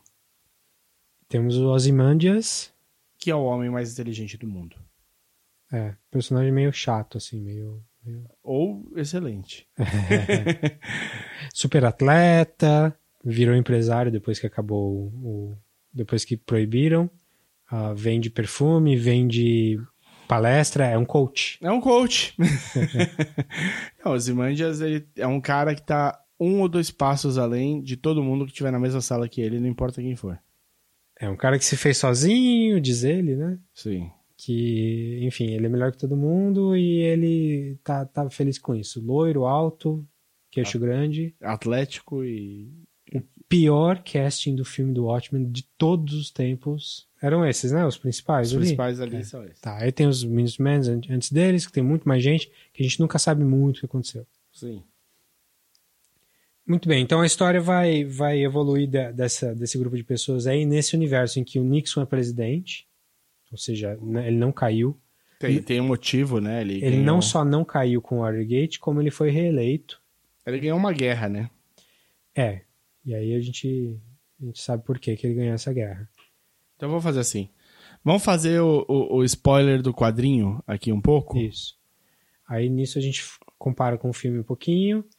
E aí depois de comparar com o filme, a gente faz um pouquinho da série. Então tá, vamos... o filme é de 2009, eles acharam um fã, mega fã de Watchmen, um cara que conquistou o coração do Davi e de todo mundo que é fã da DC. O nome dele é? Você tá falando do grande Zack Snyder? Ele, ele, Zack Snyder, um cara que tinha adaptado com muita capacidade um outro quadrinho que ele também era muito fã, de um dessa Santíssima Trindade inicial aí, que era o 300. E super visual, us- abusando da câmera lenta, ele pegou e resolveu fazer o Watchmen como um, um, um bom, uma, uma boa sequência. Não sei É, se o, Watchmen é um, é um- é o, o filme do Watchmen tem uma história super longa, de várias pessoas tentando fazer. Esse próprio filme do Zack Snyder demorou um tempão pra sair. Era pra ter saído em 2006, ele foi sair em 2009. Eu lembro que eu tinha um papel de parede que eu tinha baixado quando saiu o filme. Tinha, quando saiu o filme, não. Quando anunciaram, que era o simbolinho lá, o smiley face com o sanguinho ali do lado, e escrito 2006. Ah, é? Porque ia sair em 2006. Muito bom. Saiu só em 2009. É, então a história é longa. O casting é muito, muito bom. Sim. Tirando. Tirando Ozymandias. Eu não entendo, até, eu não sei. O cara deve ser amigo do Zack Snyder. Porque não tem nada a ver, ele só é loiro, só. Ele é magrelo, queixo pequeno. Tem, tem. O Ozymandias é o prototípico ariano, assim. O cara super forte, super atlético, em todos os sentidos ariano. E no, no, no filme, não. Ele mal cabe no, no, no uniforme dele no filme. É. O Mas- resto é muito O bom. resto é muito bom. Eu acho. Da Malin Ackerman como Massive Spectre ao. O Patrick Wilson, eu acho que ele é bonito demais pra fazer o Night Owl ali. É. Mas tá bem, é uma É, boa tá iniciativa. bem, eles deram uma bela bagunçada nele. Eu acho que ele fica um pouquinho acima do peso. Porque no quadrinho ele é um quarentão, e o Patrick Wilson não é, velho. O quarentão com uma, ba uma, Uma bela de uma barriga, é. já ali e tal. Acho a Sally Júpiter como a Carla Gugino maravilhosa. É, só que eu, eu revi esses dias e a maquiagem de velha não ficou boa. Não, não, Não. funcionou? Eu gosto muito da Carla Gudino, acho que ela atua muito bem ali, mas não ficou boa. Eu gostei do Billy Kudrup como Manhattan. Eu mas- também gostei, mas o efeito especial envelheceu mal também. É, Porque Preciso ele é. CG inteiro é. e não é captura de movimento porque era uma coisa muito nova na época. Mas ele- eles animaram de acordo. Gravaram o cara falando, fizeram CG e tacaram em cima, animando em cima. Então a boca é meio estranha, você vê hoje, você fala, ah, tá meio velho isso aí. Eu vou, vou assistir. Mas de longe, de longe, o melhor cast do filme é o Jack Earl Haley. O Rorschach tá ótimo. Ele Não é igual o cara do quadrinho, mas é a essência do é cara do essência. quadrinho. Ele é muito. Eu adoro esse ator. Eu É. adoro esse ator. Onde ele apareceu, eu fiquei feliz, eu gostei. Pintou o cabelo de vermelho, virou Rorschach. Virou Rorschach. Ele é careca, acho que no geral. Se bobear, É. eles puseram uma peruca nele, Hum. sei lá. Eu. Capaz. Então tá, realmente, o casting é o ponto alto do filme. O comediante tá ótimo também. Tá. Tá, não. O comediante é o comediante, né? É. O Danny Duquette. Como é que é o nome mesmo dele? É o Negan. É o Negan. Ah, o Jeffrey Dean Morgan. Isso. Ele, tá, ele é o comediante. Mais do que ele seria um, um pai do Bruce Wayne, o Thomas Wayne, ele é muito mais um comediante. Ele tá, tipo, o visual dele na época casava perfeito com o comediante. Ele já tava com esse visual. Ele é o papai Winchester o- Ah, é? do, do Supernatural.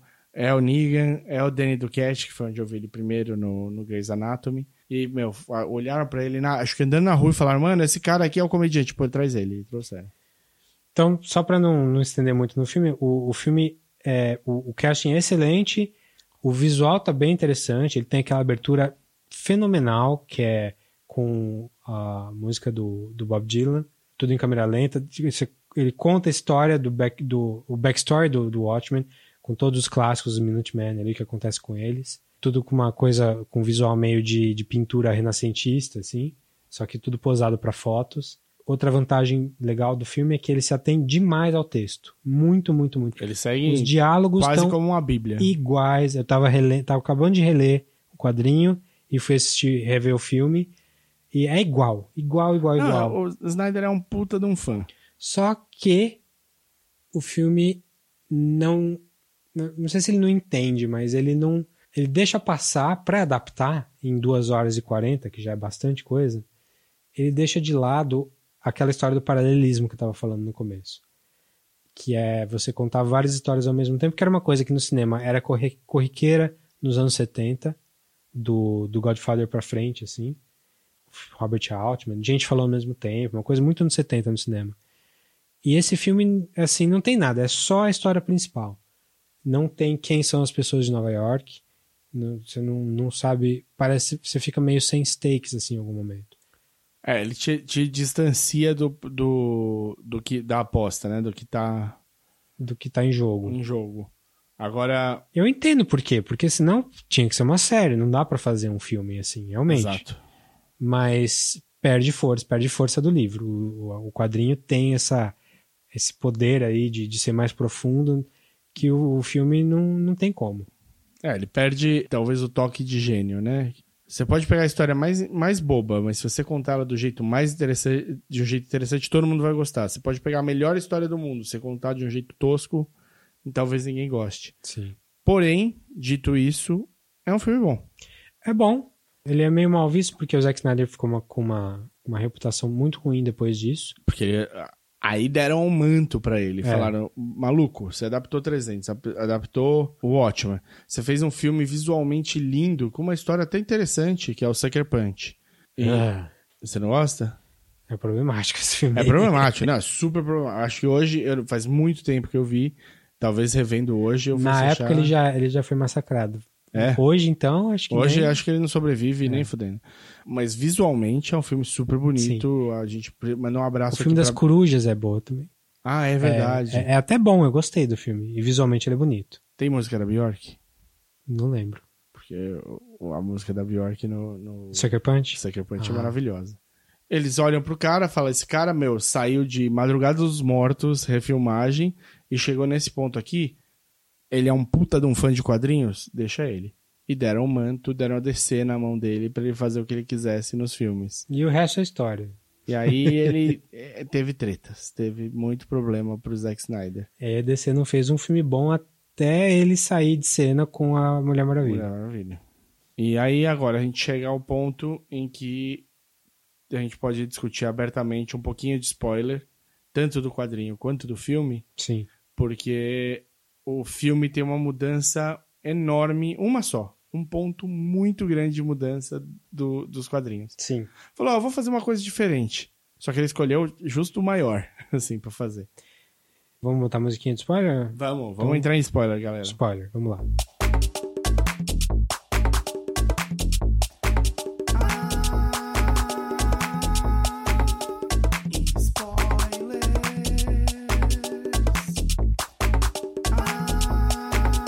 Você queria que no filme fosse um Uma Lula polvo, um povo alienígena? Lula, povo alienígena com o cérebro clonado de um, de um vidente que vai trazer não só a explosão quando ela chega, mas vai deixar uma onda psíquica que vai deixar metade da população morta e outra metade com pesadelos pro resto da vida?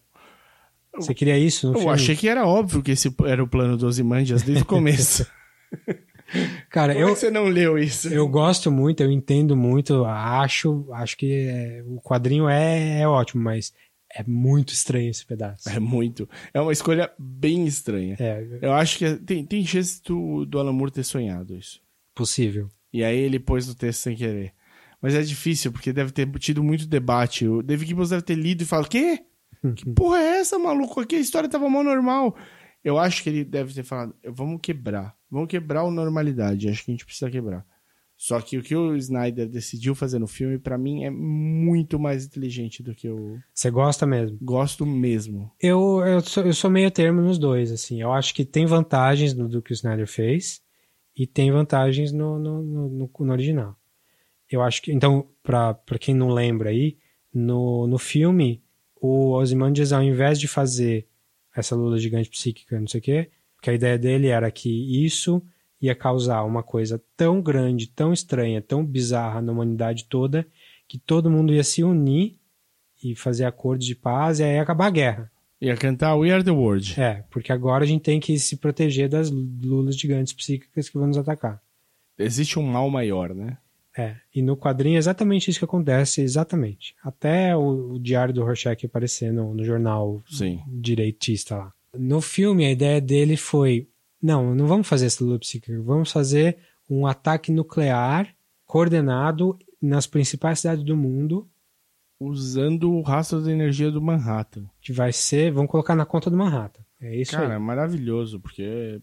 É bom que você faz du- dois coelhos com uma cajadada só. Tem essa coisa do, de se unir contra o mal maior e o mal maior ser uma coisa que você quer eliminar, que é o Manhattan. Então isso é uma outra boa ideia, fazer no mundo inteiro, não fazer só em Nova York. Sim, pelo amor de Deus. Porque só em Nova York, sei lá, Hiroshima aconteceu só no Japão. E não uniu a humanidade toda. É, é, inter- é inteligente, é interessante. Não sei se precisava, porque você está fazendo uma adaptação tão fiel, com, com várias idiosincrasias da- do, do quadrinho ali, e não vai pôr só essa. Tudo bem que é a mais estranha. É que eu tenho certeza que. Eu, eu sei que o maior rebordosa que ele deve ter ouvido deve ter sido disso. Sim, Porque quem é fã, fã, fã, tava esperando ver o caralho da Lula. sim. E aí tem a frustração, né? O fanboy vai, vai frustrar sem, sem ver isso. Mas pra mim eu achei que era uma saída inteligente, achei que é, é- é uma saída muito mais próxima do Thanos aí. O, vão matar metade da população, o que sobrar vai querer.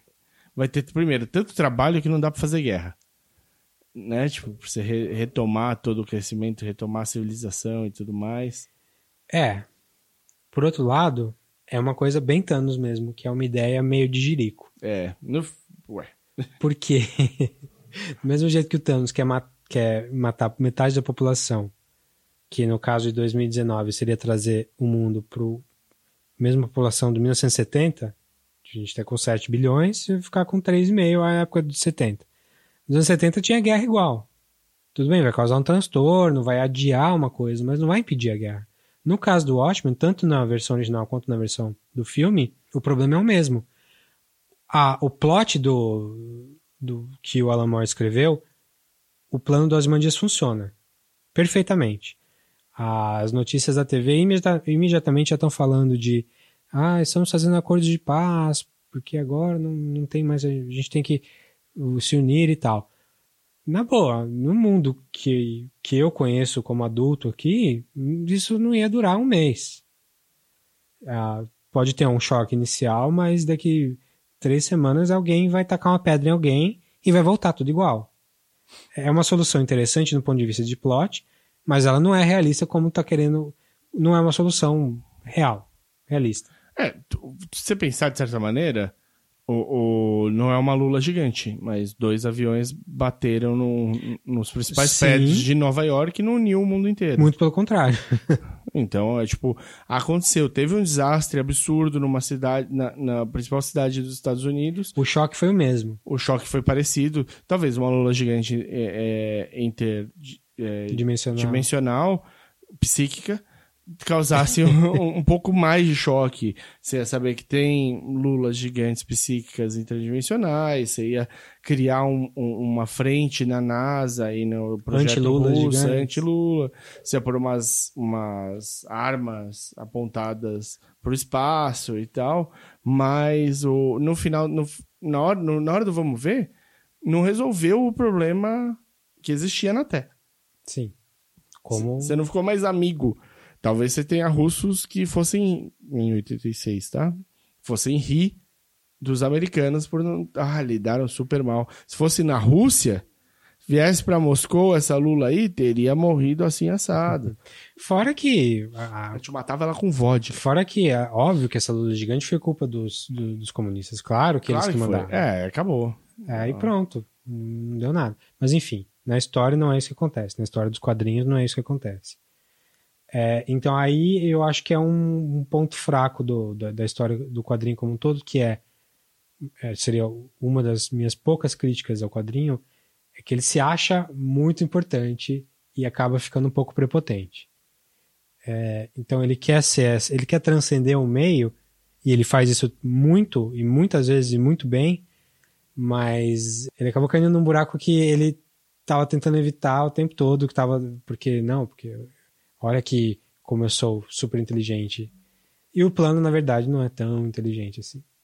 Mas tem uma das melhores frases, frases dos quadrinhos de todos os tempos. Tem várias melhores frases. Essa que você vai falar. A do, dos manjas, quando o Rorschach tá achando que tem alguma chance de impedir o que vai acontecer. Você acha que eu sou um vilão de quadrinho? Você acha que eu ia falar o meu plano, meu inteiro? plano inteiro? Se vocês tivessem alguma chance de fazer, de, de impedir o meu plano, é, eu fiz tudo isso há 31 minutos atrás. e por que que no filme mudou para 35 minutos? É, eu não sei. Por que mudar isso? Isso não, não, realmente eu não sei. Eu também não. Talvez o ator não tenha conseguido decorar que era 31. Ele falou 35 e todo mundo falou: ah, foda-se, deixa. Da décima chamada lá. Não, tá bom, tá bom. Era o amigo do. É o amigo do Zack Snyder. Do Zack é, Snyder, então. Nem, nem lembro daquele, cara, daquele ator de em outras coisas. Eu também não sei. Matthew não. Good é o nome dele. Matthew Good. Enfim, mas tem várias frases melhores dos quadrinhos, assim. Há, há aquelas falas nojentas do Rorschach, todas são excelentes. Ele vai varrer as ruas do, da imundície e do, do nojo. É muito taxi driver mesmo. Um amigo do, do Manhattan fala para a imprensa: é, Eu não falei que ah, o super-homem existe e ele é americano. Na verdade, o que eu falei foi: Deus existe e ele é americano. Então é uma puta frase boa, assim. Sim. A frase, todas as frases que ele fala quando tá em Marte, do quero escapar da, da, da pequenice humana, da, da, das, das relações humanas. Eu não, não tô com um quadrinho aqui na frente. Da, tadinha da Silk Spectre por ter se envolvido com um cara como Manhattan. Né? Outra diferença grande do quadrinho pro filme aí, no, quando, eles, quando eles estão em Marte, a Silk Spectre tá, no quadrinho, ela tá puta. Sim.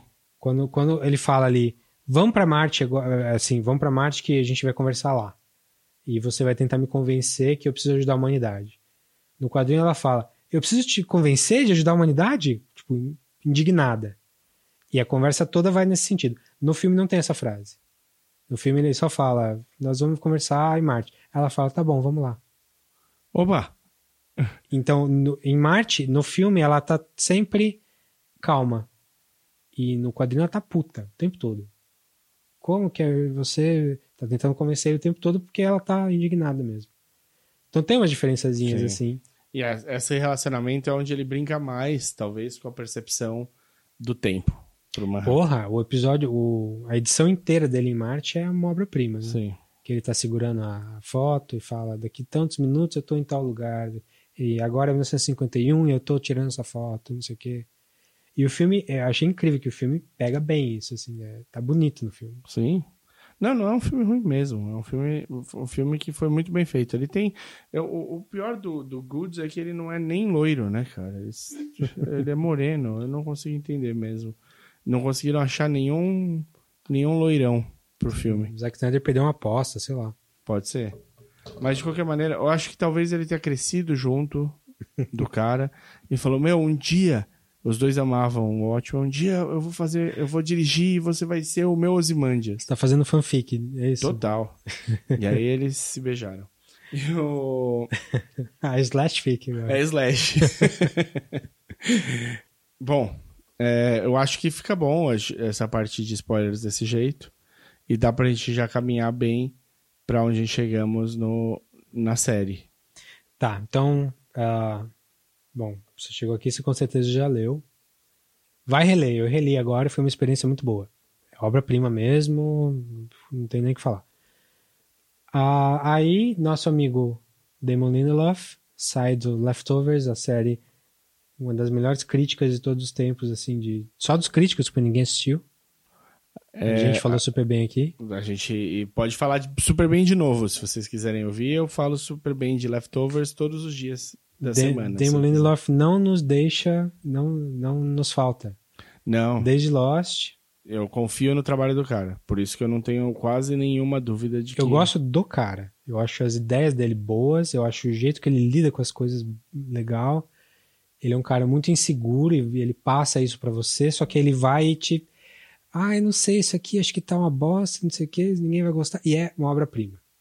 o cara é foda. Então, Sou fã dele mesmo, assim. É super difícil falar mal do Lindelof por, por a gente, porque gosta, a gente gosta do cara.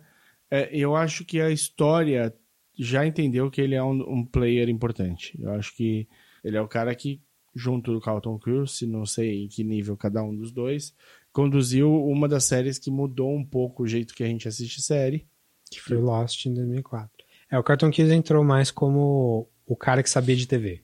Isso. O cara é, manja cê, fazer série de TV. Você precisa de um cara que te ponha dentro é. do, do formato, não tem jeito. O Damon Lindelof era o novato, que é, era tava Devia começando tá pirando em cima da, das ideias. Ele acho que ele escreveu um pouco em eles, uma coisa assim, não lembro se foi eles, mas começou a trabalhar com J.J. Abrams um pouco antes, não muito. E Lost foi a primeira grande coisa dele. E aí virou sensação, todo mundo falando de Lost por Já anos. É sensação. O... Foi escorraçado pelo final, mas a gente adorou. Eu adoro o final. Chorei o sexto ano inteiro. É difícil. Não dá nem pra lembrar muito, que se eu penso no, nos personagens ali morrendo, já até dói o coração. e ele fez. Ele sai disso e faz o Leftovers, que era uma série que a premissa inicial interessou todo mundo, mas o ritmo inicial afastou muita gente. E quem sobreviveu a esse ritmo viu uma das principais séries de TV dos últimos anos, 20 anos talvez. É, tá, tá, tá no meu top 10, talvez no meu top 5 da vida. Assim. É bem possível que esteja no top tá, 5 é também. Sopranos, Twilight Zone, o Leftovers tá ali, em algum momento tá, lá aparece. Tá. Porque é muito, muito, principalmente a segunda e terceira temporada, assim, é coisa... A primeira é ótima também. A minha esposa estava revendo e eu vi uns pedaços e caramba como tem coisa foda ali. É da, pesada pra caramba, é existencialista pra caramba. Você quer se matar quando acaba de, de, assistir, mas é foda, é bem foda. Se você quiser ouvir mais, nosso primeiro episódio de podcast, episódio 001, é Leftovers. Sobre, Leftovers. E quando acabou a terceira, terceira temporada, a gente fez um post-mortem também. É, assistam, se vocês assistiram, e ouçam os, os dois episódios, que, é, assim, os episódios são legais mas a série vale muito a pena. pois é. E aí esse cara vem e fala: Eu vou fazer uma série de Watchmen. E a gente fala, mano. Vai mesmo? ah, precisa. mas, mas precisa. Tem o filme já. É, não foi assim tão bem recebido. A galera vai xingar você. Tipo, a, a chance de você errar é cinco vezes maior da chance de você acertar. É um material difícil de mexer. Aí ele fala: não, não, não, não, mas não vai ser, não vou recontar a história do Watchmen, vai ser no universo de Watchmen. Ah. Mas como assim no universo de Watchmen? Pelo que a gente viu do primeiro episódio aí, é uma série que se passa, boa parte, pelo menos, em 2019. Só que não no nosso 2019, se passa em 2019 do, do Watchmen. Do Watchmen, do quadrinho, especificamente. Aonde que a série me ganhou? Eu acho que você também, acho que todo mundo. Quando começou a chover Lula. Opa! Essas... eu, eu fui pego muito cedo, na verdade, porque eu, eu gosto. Não, eu também, desde o primeiro minuto, mas ali, naquela, que é, sei lá, nos primeiros 20 minutos do, do episódio, assim. O carro para. Não, não toca uma sirene, todo mundo sabe o que vai acontecer, começa a chover lulinhas pequenininhas, assim, parece uns calamares. Que meio que se, é, que meio que se desfazem, né, por estarem fora da água. Lembra um pouco Magnolia, mas... Sim, super, super. É, tipo, impossível não fazer o paralelo. E eu gosto muito, porque o Magnolia... É, eu não vou falar de Magnolia, não vou. Tá. É, quem sabe num episódio flashback. De Magnolia. Ou no episódio especial Paul Thomas Anderson, que eu que eu vou vir até de, de cosplay de Paul Thomas Anderson. o legal é o quanto parece comum a cena. Sim. Tipo, toca a sirene, tipo, as pessoas já fazem. Ai. E aí, tipo, é, sabe, aquela coisa, mano, de novo, que saco quão é normal, tipo, as, as crianças limpando. É o que eu falei do é o que eu falei do Ad Astra no episódio passado. É, é o flavorzinho ali do world building que, que a pessoa coloca que te faz abraçar a ideia da coisa. Tipo, ele não vai falar, lembra da lula gigante? Não. Você faz a chuva de lula. É mais interessante, é menos didático. Tem mais um momento que falam. É, você acredita que eventos psíquicos são conspiração do governo? É, numa pergunta numa pergunta rápida ali. Então ali você já saca que não, realmente, é o futuro do quadrinho. Outra coisa que você sabe que é o futuro do quadrinho é porque o presidente é o Robert Redford. E no quadrinho, no, no filme, no mesmo momento em que falam do Robert Redford, no quadrinho, no, no filme falam do Ronald Reagan, que realmente foi quem foi presidente nos anos 80. É, e na, na história do filme, na, pós-Watergate, não, pós-Watergate foi Ford, depois próximo, depois o Jimmy Carter, depois foi ele. É, então, mas é, é um, um, um, contínuo. É, do... que na, na história, tanto do filme quanto do livro, é o Nixon, né, que ele foi reeleito. Re Tudo isso para falar que a, a série da HBO se passa é futuro do quadrinho e não do, do filme. É, então, ele, ele decidiu que ele não ia fazer uma releitura. A, a obra tá feita. Ele vai Sim. fazer a obra dele. E só dele fazer a obra dele já, já é uma, um passo além de todo o resto. Sim. Ah, mas espera aí, a DC já fez isso. Fez. Infelizmente a DC fez. Fez uma prequel. Ela fez uma prequel chamada Before Watchmen. Eu não tive coragem de ler. Eu li todos é, no banheiro, onde você deve ler. alguns muito bons, e alguns nem tanto, e alguns bem porcaria. Que a ideia é muito interessante, né? Porque ah, vamos fazer uma antologia que vai dar mais backstory pro Watchmen, que é uma, que é uma série que tem muito backstory que você nunca fica sabendo. Fala dos Minutemen, sei lá mais o que. Só que aí para fazer essa antologia só pega gente de muito alto calibre, né? Tem New é, Gaiman tem um, não, não, não, não tem. É, esse é o, esse é um problema da, da, da antologia quem é muito fodão faz histórias incríveis. Então, J. Michael Straczynski, as duas histórias que ele conta, maravilhosas. O, o, maravilhosas não, né? Não vamos no exagero, assim, mas são boas, são boas, elas são.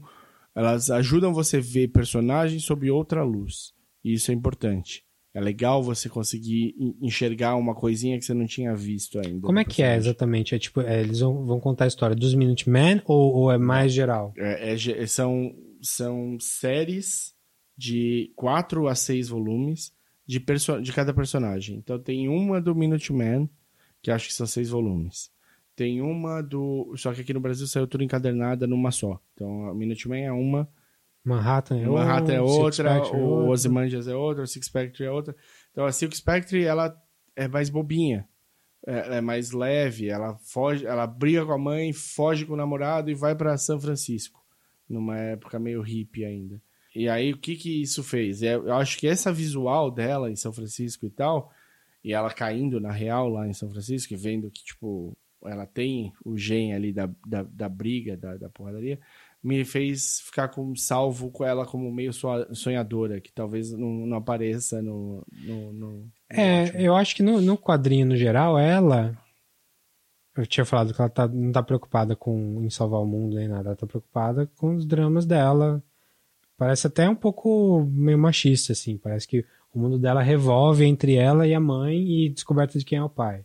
E, e é, é, machista, porque além disso tem a relação dela com Manhattan e a relação dela com o Coruja, né? Ela, e, ela é sempre o, o acessório. É né? o acessório, um pouco.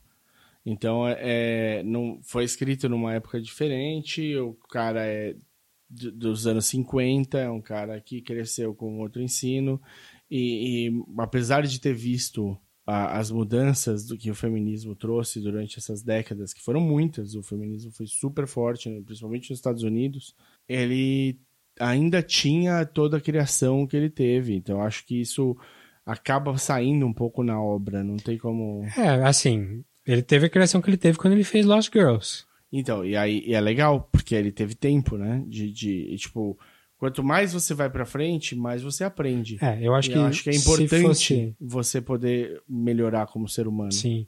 Se, se o Watchmen fosse feito em 2019. Assim, o que talvez tivesse muito mais espaço. E o exemplo claro disso é a série da HBO, voltando, falando rapidinho, porque a série da HBO tá trazendo ideias que tem tudo a ver para estar tá no Watchmen, mas não estão no Watchmen. Exato. Especialmente a raça.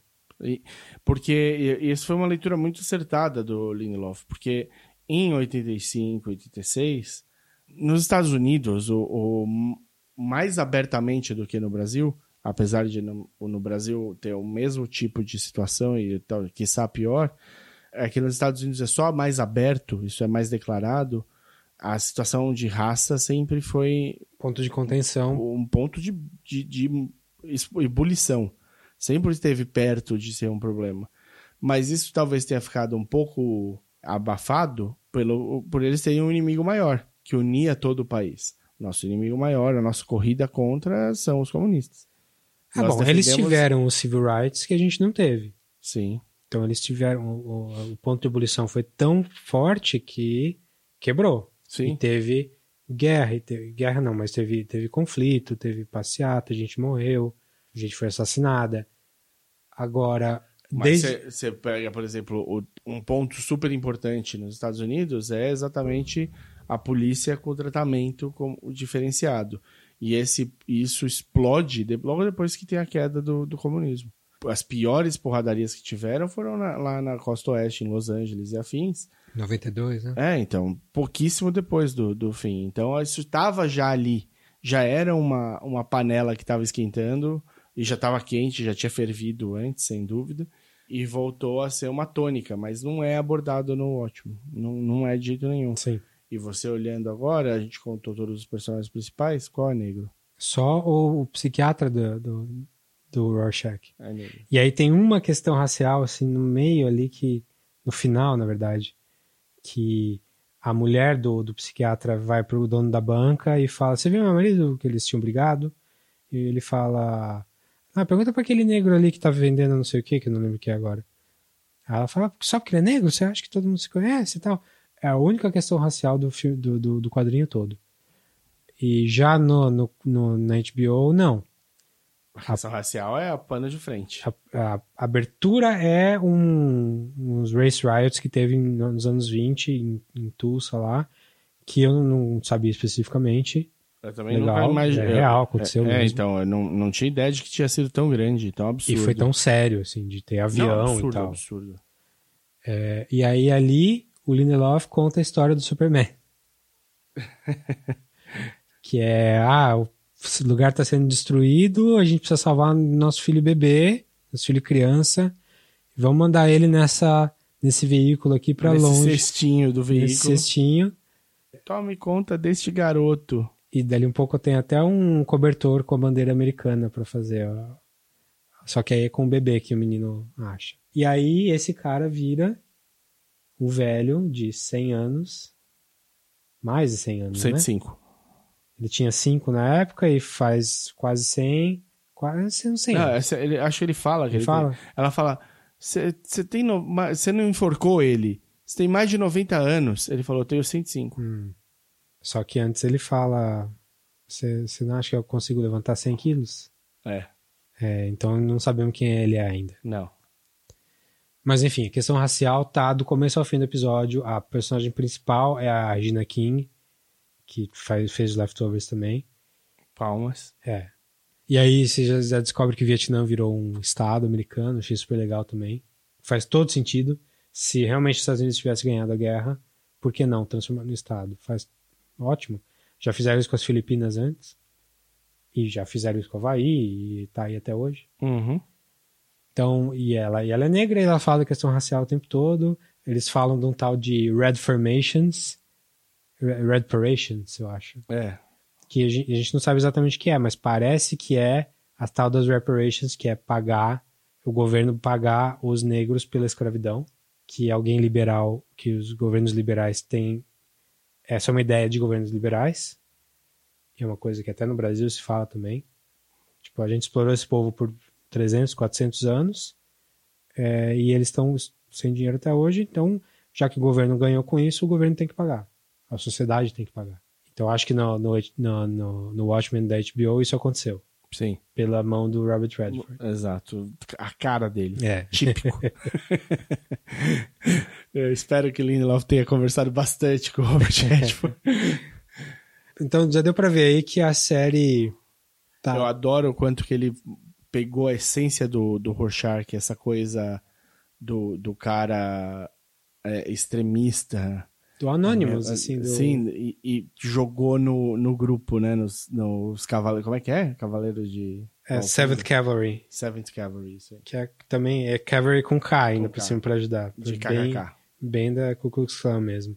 Então, raça tá o tempo todo. É, a gente não sabe ainda pra onde vai essa história, mas Não- por enquanto, no nosso mundo atual, a ameaça comunista não virou de novo um problema. bom, no Brasil tá virando, né? A ameaça fantasma, né? Uhum. Vamos, vamos, vamos, é absurdo. E aí, a maior tensão que existe no mundo é a tensão racial, a tensão das mudanças sociais, as diferenças de ganho, os bilionários cada vez mais bilionários, os pobres cada vez mais pobres. E que carta a raça? Eu imagino que talvez ele acabe entrando em outras perguntas sociais mais, mais para frente, mas essa é uma carta, é um, um ponto super importante, acho, no momento para se debater. Você acha que vai ter outra Lula gigante? Outra tentativa de Lula gigante? Não. Porque o Ozymandias está vivo, está vivão, está feliz. E ele tem um plano. Ele tem um plano. E ele está vivendo com ou os serviçais mais idiotas do, do universo, ou. Dois filhos dele que ele usa como serviçal. Ou robôs, ou geneticamente alterados, Alterados. porque o cara não sabia Sim. que você corta o bolo com uma faca e não com uma ferradura. Ah, é? Você sabe você- Até vi essa discussão hoje perguntando o que, que será que essa, o que, que será que quis dizer essa ferradura? Eu, eu fiquei pensando que tivesse um, um- Eu não achei que fosse tão na cara. Eu acho pela por isso e pela cara de Feliz dos serviçais que eles vão ser criaturas tipo abubastes. É, assim. o futuro da bobagem. É, é, são ser, ser- eles não são humanos de verdade, são Cé- Não, robôs, basicamente. ótimo. Ótimo. Mas não sei, não sei porque não dá pra saber. Tomara que sim. Eu gostei e aí eu reparei uma coisa muito interessante Hum. nesse primeiro episódio. Ele vai fazer o paralelo o tempo todo que tinha no quadrinho. Porque eu duvido que o Ozymandias una a parte dele com o resto da história rápido. Hum, você acha que em outro, outro tempo, Não, talvez? eu- talvez outro tempo, mas eu acho que principalmente ele não tá querendo aparecer. É, ele, Ele, tá... depois do diário, ele é persona não grata. Depende de como foi recebido o diário. Sim, sem dúvida, é verdade. Verdade. Porque pelo que deu pra ver, é só um submundo, assim, que curtiu o diário. Só a galera forteando. É verdade. Que pode ser que seja uma parcela grande, não sei. Pode ter se- caído em descrédito diário, né? Do Rorschach. Ou pelo menos pelo governo. É, o que dá pra ver é a questão das máscaras tá muito clara na, no- no- na série agora. Porque agora os policiais precisam usar máscara e não podem dizer que são policiais fora do, do trabalho. Isso é interessante, né? Muito legal. Muito interessante. É, e assim, a, a gente vê isso hoje e fala: nossa, que absurdo. É, Hoje, nossa sociedade trabalha com o oposto. A sociedade entende que o policial tem que sempre dizer quem ele é. Tem o nome dele no, no, no uniforme. Mas já tem policial que tira o nominho toda vez que vai dar porrada em alguém. Não duvido que isso possa virar o jogo e ser exatamente o que está acontecendo no quadrinho, na, na série. E o Panda? o Panda é muito louco. A única pessoa sensata da história toda é o Panda. É, Você tá em risco? Tô. É o cara que libera as armas As pra todo mundo. É, isso é interessantíssimo. Outra coisa liberal, liberal no sentido de progressista, que nesse mundo do ótimo, com três, três ou quatro mandatos do Robert Redford, tá acontecendo. Interessante. Eu acho que tem muito pano de fundo pra gente ver. Ele, ele montou um cenário muito com muita coisa para ser debatida. Eu acho que a quantidade de, de elementos que ele colocou nesse primeiro episódio até tira um pouco da sua conexão emocional com os personagens. Eu achei que isso tinha um pouco. É, achei calma. Não, Se claro, claro, Tinha claro. no quadrinho e não tinha no... Não, não, não. Claro que calma. Eu tô, tô, tô analisando só, só o, o episódio. Só esquece o quadrinho. Eu tô falando assim, a- você não tem uma construção clara. A construção que eles tentam fazer é com a Regina King. Sim. Regina King vai ser esse, esse berço emocional inicial onde você vai começar a, a, se, a se ligar a, a personagens. Mas eu sinto, por exemplo, é uma crítica que eu ouvi sobre Leftovers é que, no geral, as pessoas não se apaixonavam por nenhum personagem.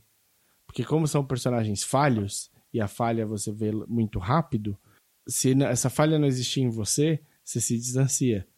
Então você pode achar interessante o personagem, achar interessante a história, achar interessante o, o- o- a maneira que está sendo contada, e ainda assim não se ligar emo- emocionalmente para ninguém. Apesar de eu achar que a Nora é sempre Sim. é, o- isso. E eu imagino que o que ele vai fazer com a Regina King seja parecido, seja esse, esse lugar comum em que todo mundo chega. Mas esse primeiro episódio não criou, apesar de dar um world building muito, muito bonito pro episódio. É, eu acho que uma fra... não é bem uma fraqueza, mas uma peculiaridade do, do, do, do episódio foi que ele, ele construiu o chefe da Edna King ali como o cara que vai morrer. Tava muito óbvio que ele ia morrer. Não, a hora que ele põe o. Quando ele começa a cantar no, no Jantar Feliz. Sim. Como é, ele Cantou, tá, morreu. Cantou, morreu e ficou o tic-tac no fundo. Não sei se você ouviu o relógio. Ah, é verdade. Ficou um tic-tac, tic-tac, que era uma coisa que os, os Rorschach tinham falado, tinham gritado o seu tempo. É uma coisa que tá acontecendo agora na política, né? Tic-tac, tipo, seu tempo tá acabando. Sim. Uma, uma merda. Mas a hora que ele pôs o uniforme, a Marina olhou para mim e falou: Ih. Falei, é.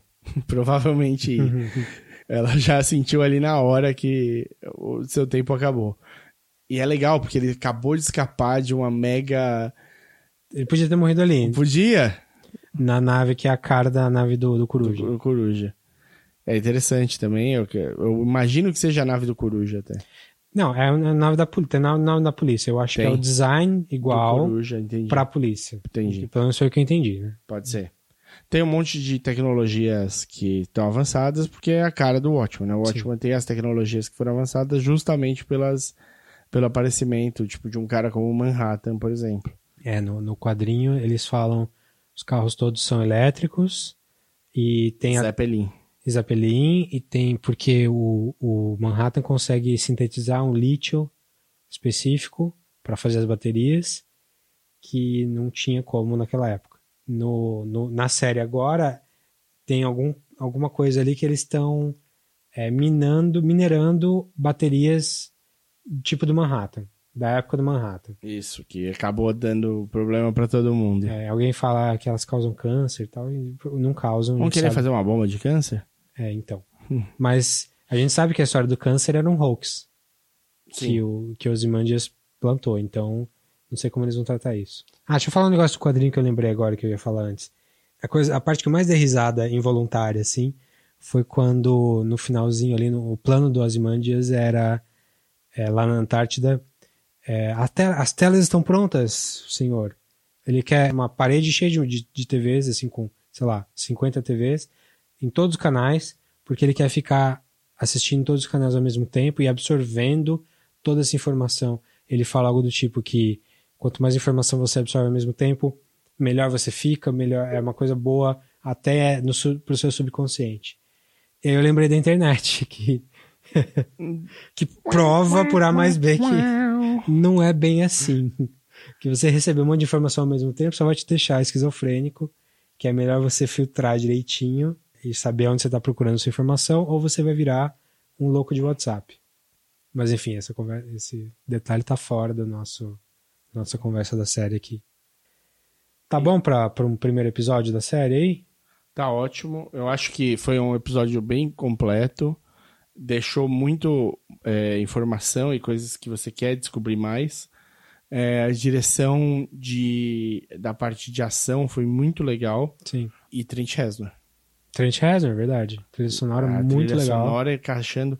Aquela cena, sequência de ação, eu queria levantar do sofá. Uhum. De, de empolgação com a música. A música no ritmo certo, a cadência certa, obrigado. É, é uma das coisas que, que me animam nisso daí. Música bem feita, casando bem com a sequência. Ó. Chef Kiss. Chef's Kiss. é, tô animadão aí com a série, acho. Não vejo a hora de ver os episódios. Não sei nem quantos são, mas acho que é a série que eu tô mais tá animado mais de ver pra ver, mais empolgado. Bom, quando você estiver ouvindo esse episódio, talvez já tenha saído o segundo. Então. São nove episódios a primeira temporada. Tá. O último sai dia 15 de dezembro de 2019. Vale, vale ressaltar que a HBO, pra me fazer mal e querer me matar de alguma maneira, ela vai lançar na primeira segunda-feira de novembro. His Dark Materials. Isso. E a crítica tá adorando. Eu quero que todo mundo morra. Porque você vai estar viajando. Vou. Eu vou ver em francês. Veja, abre. Verei, sem dúvida. Qualquer coisa te passa o VPN. Fechou. Então tá, então já falamos bastante hoje, é, é isso aí.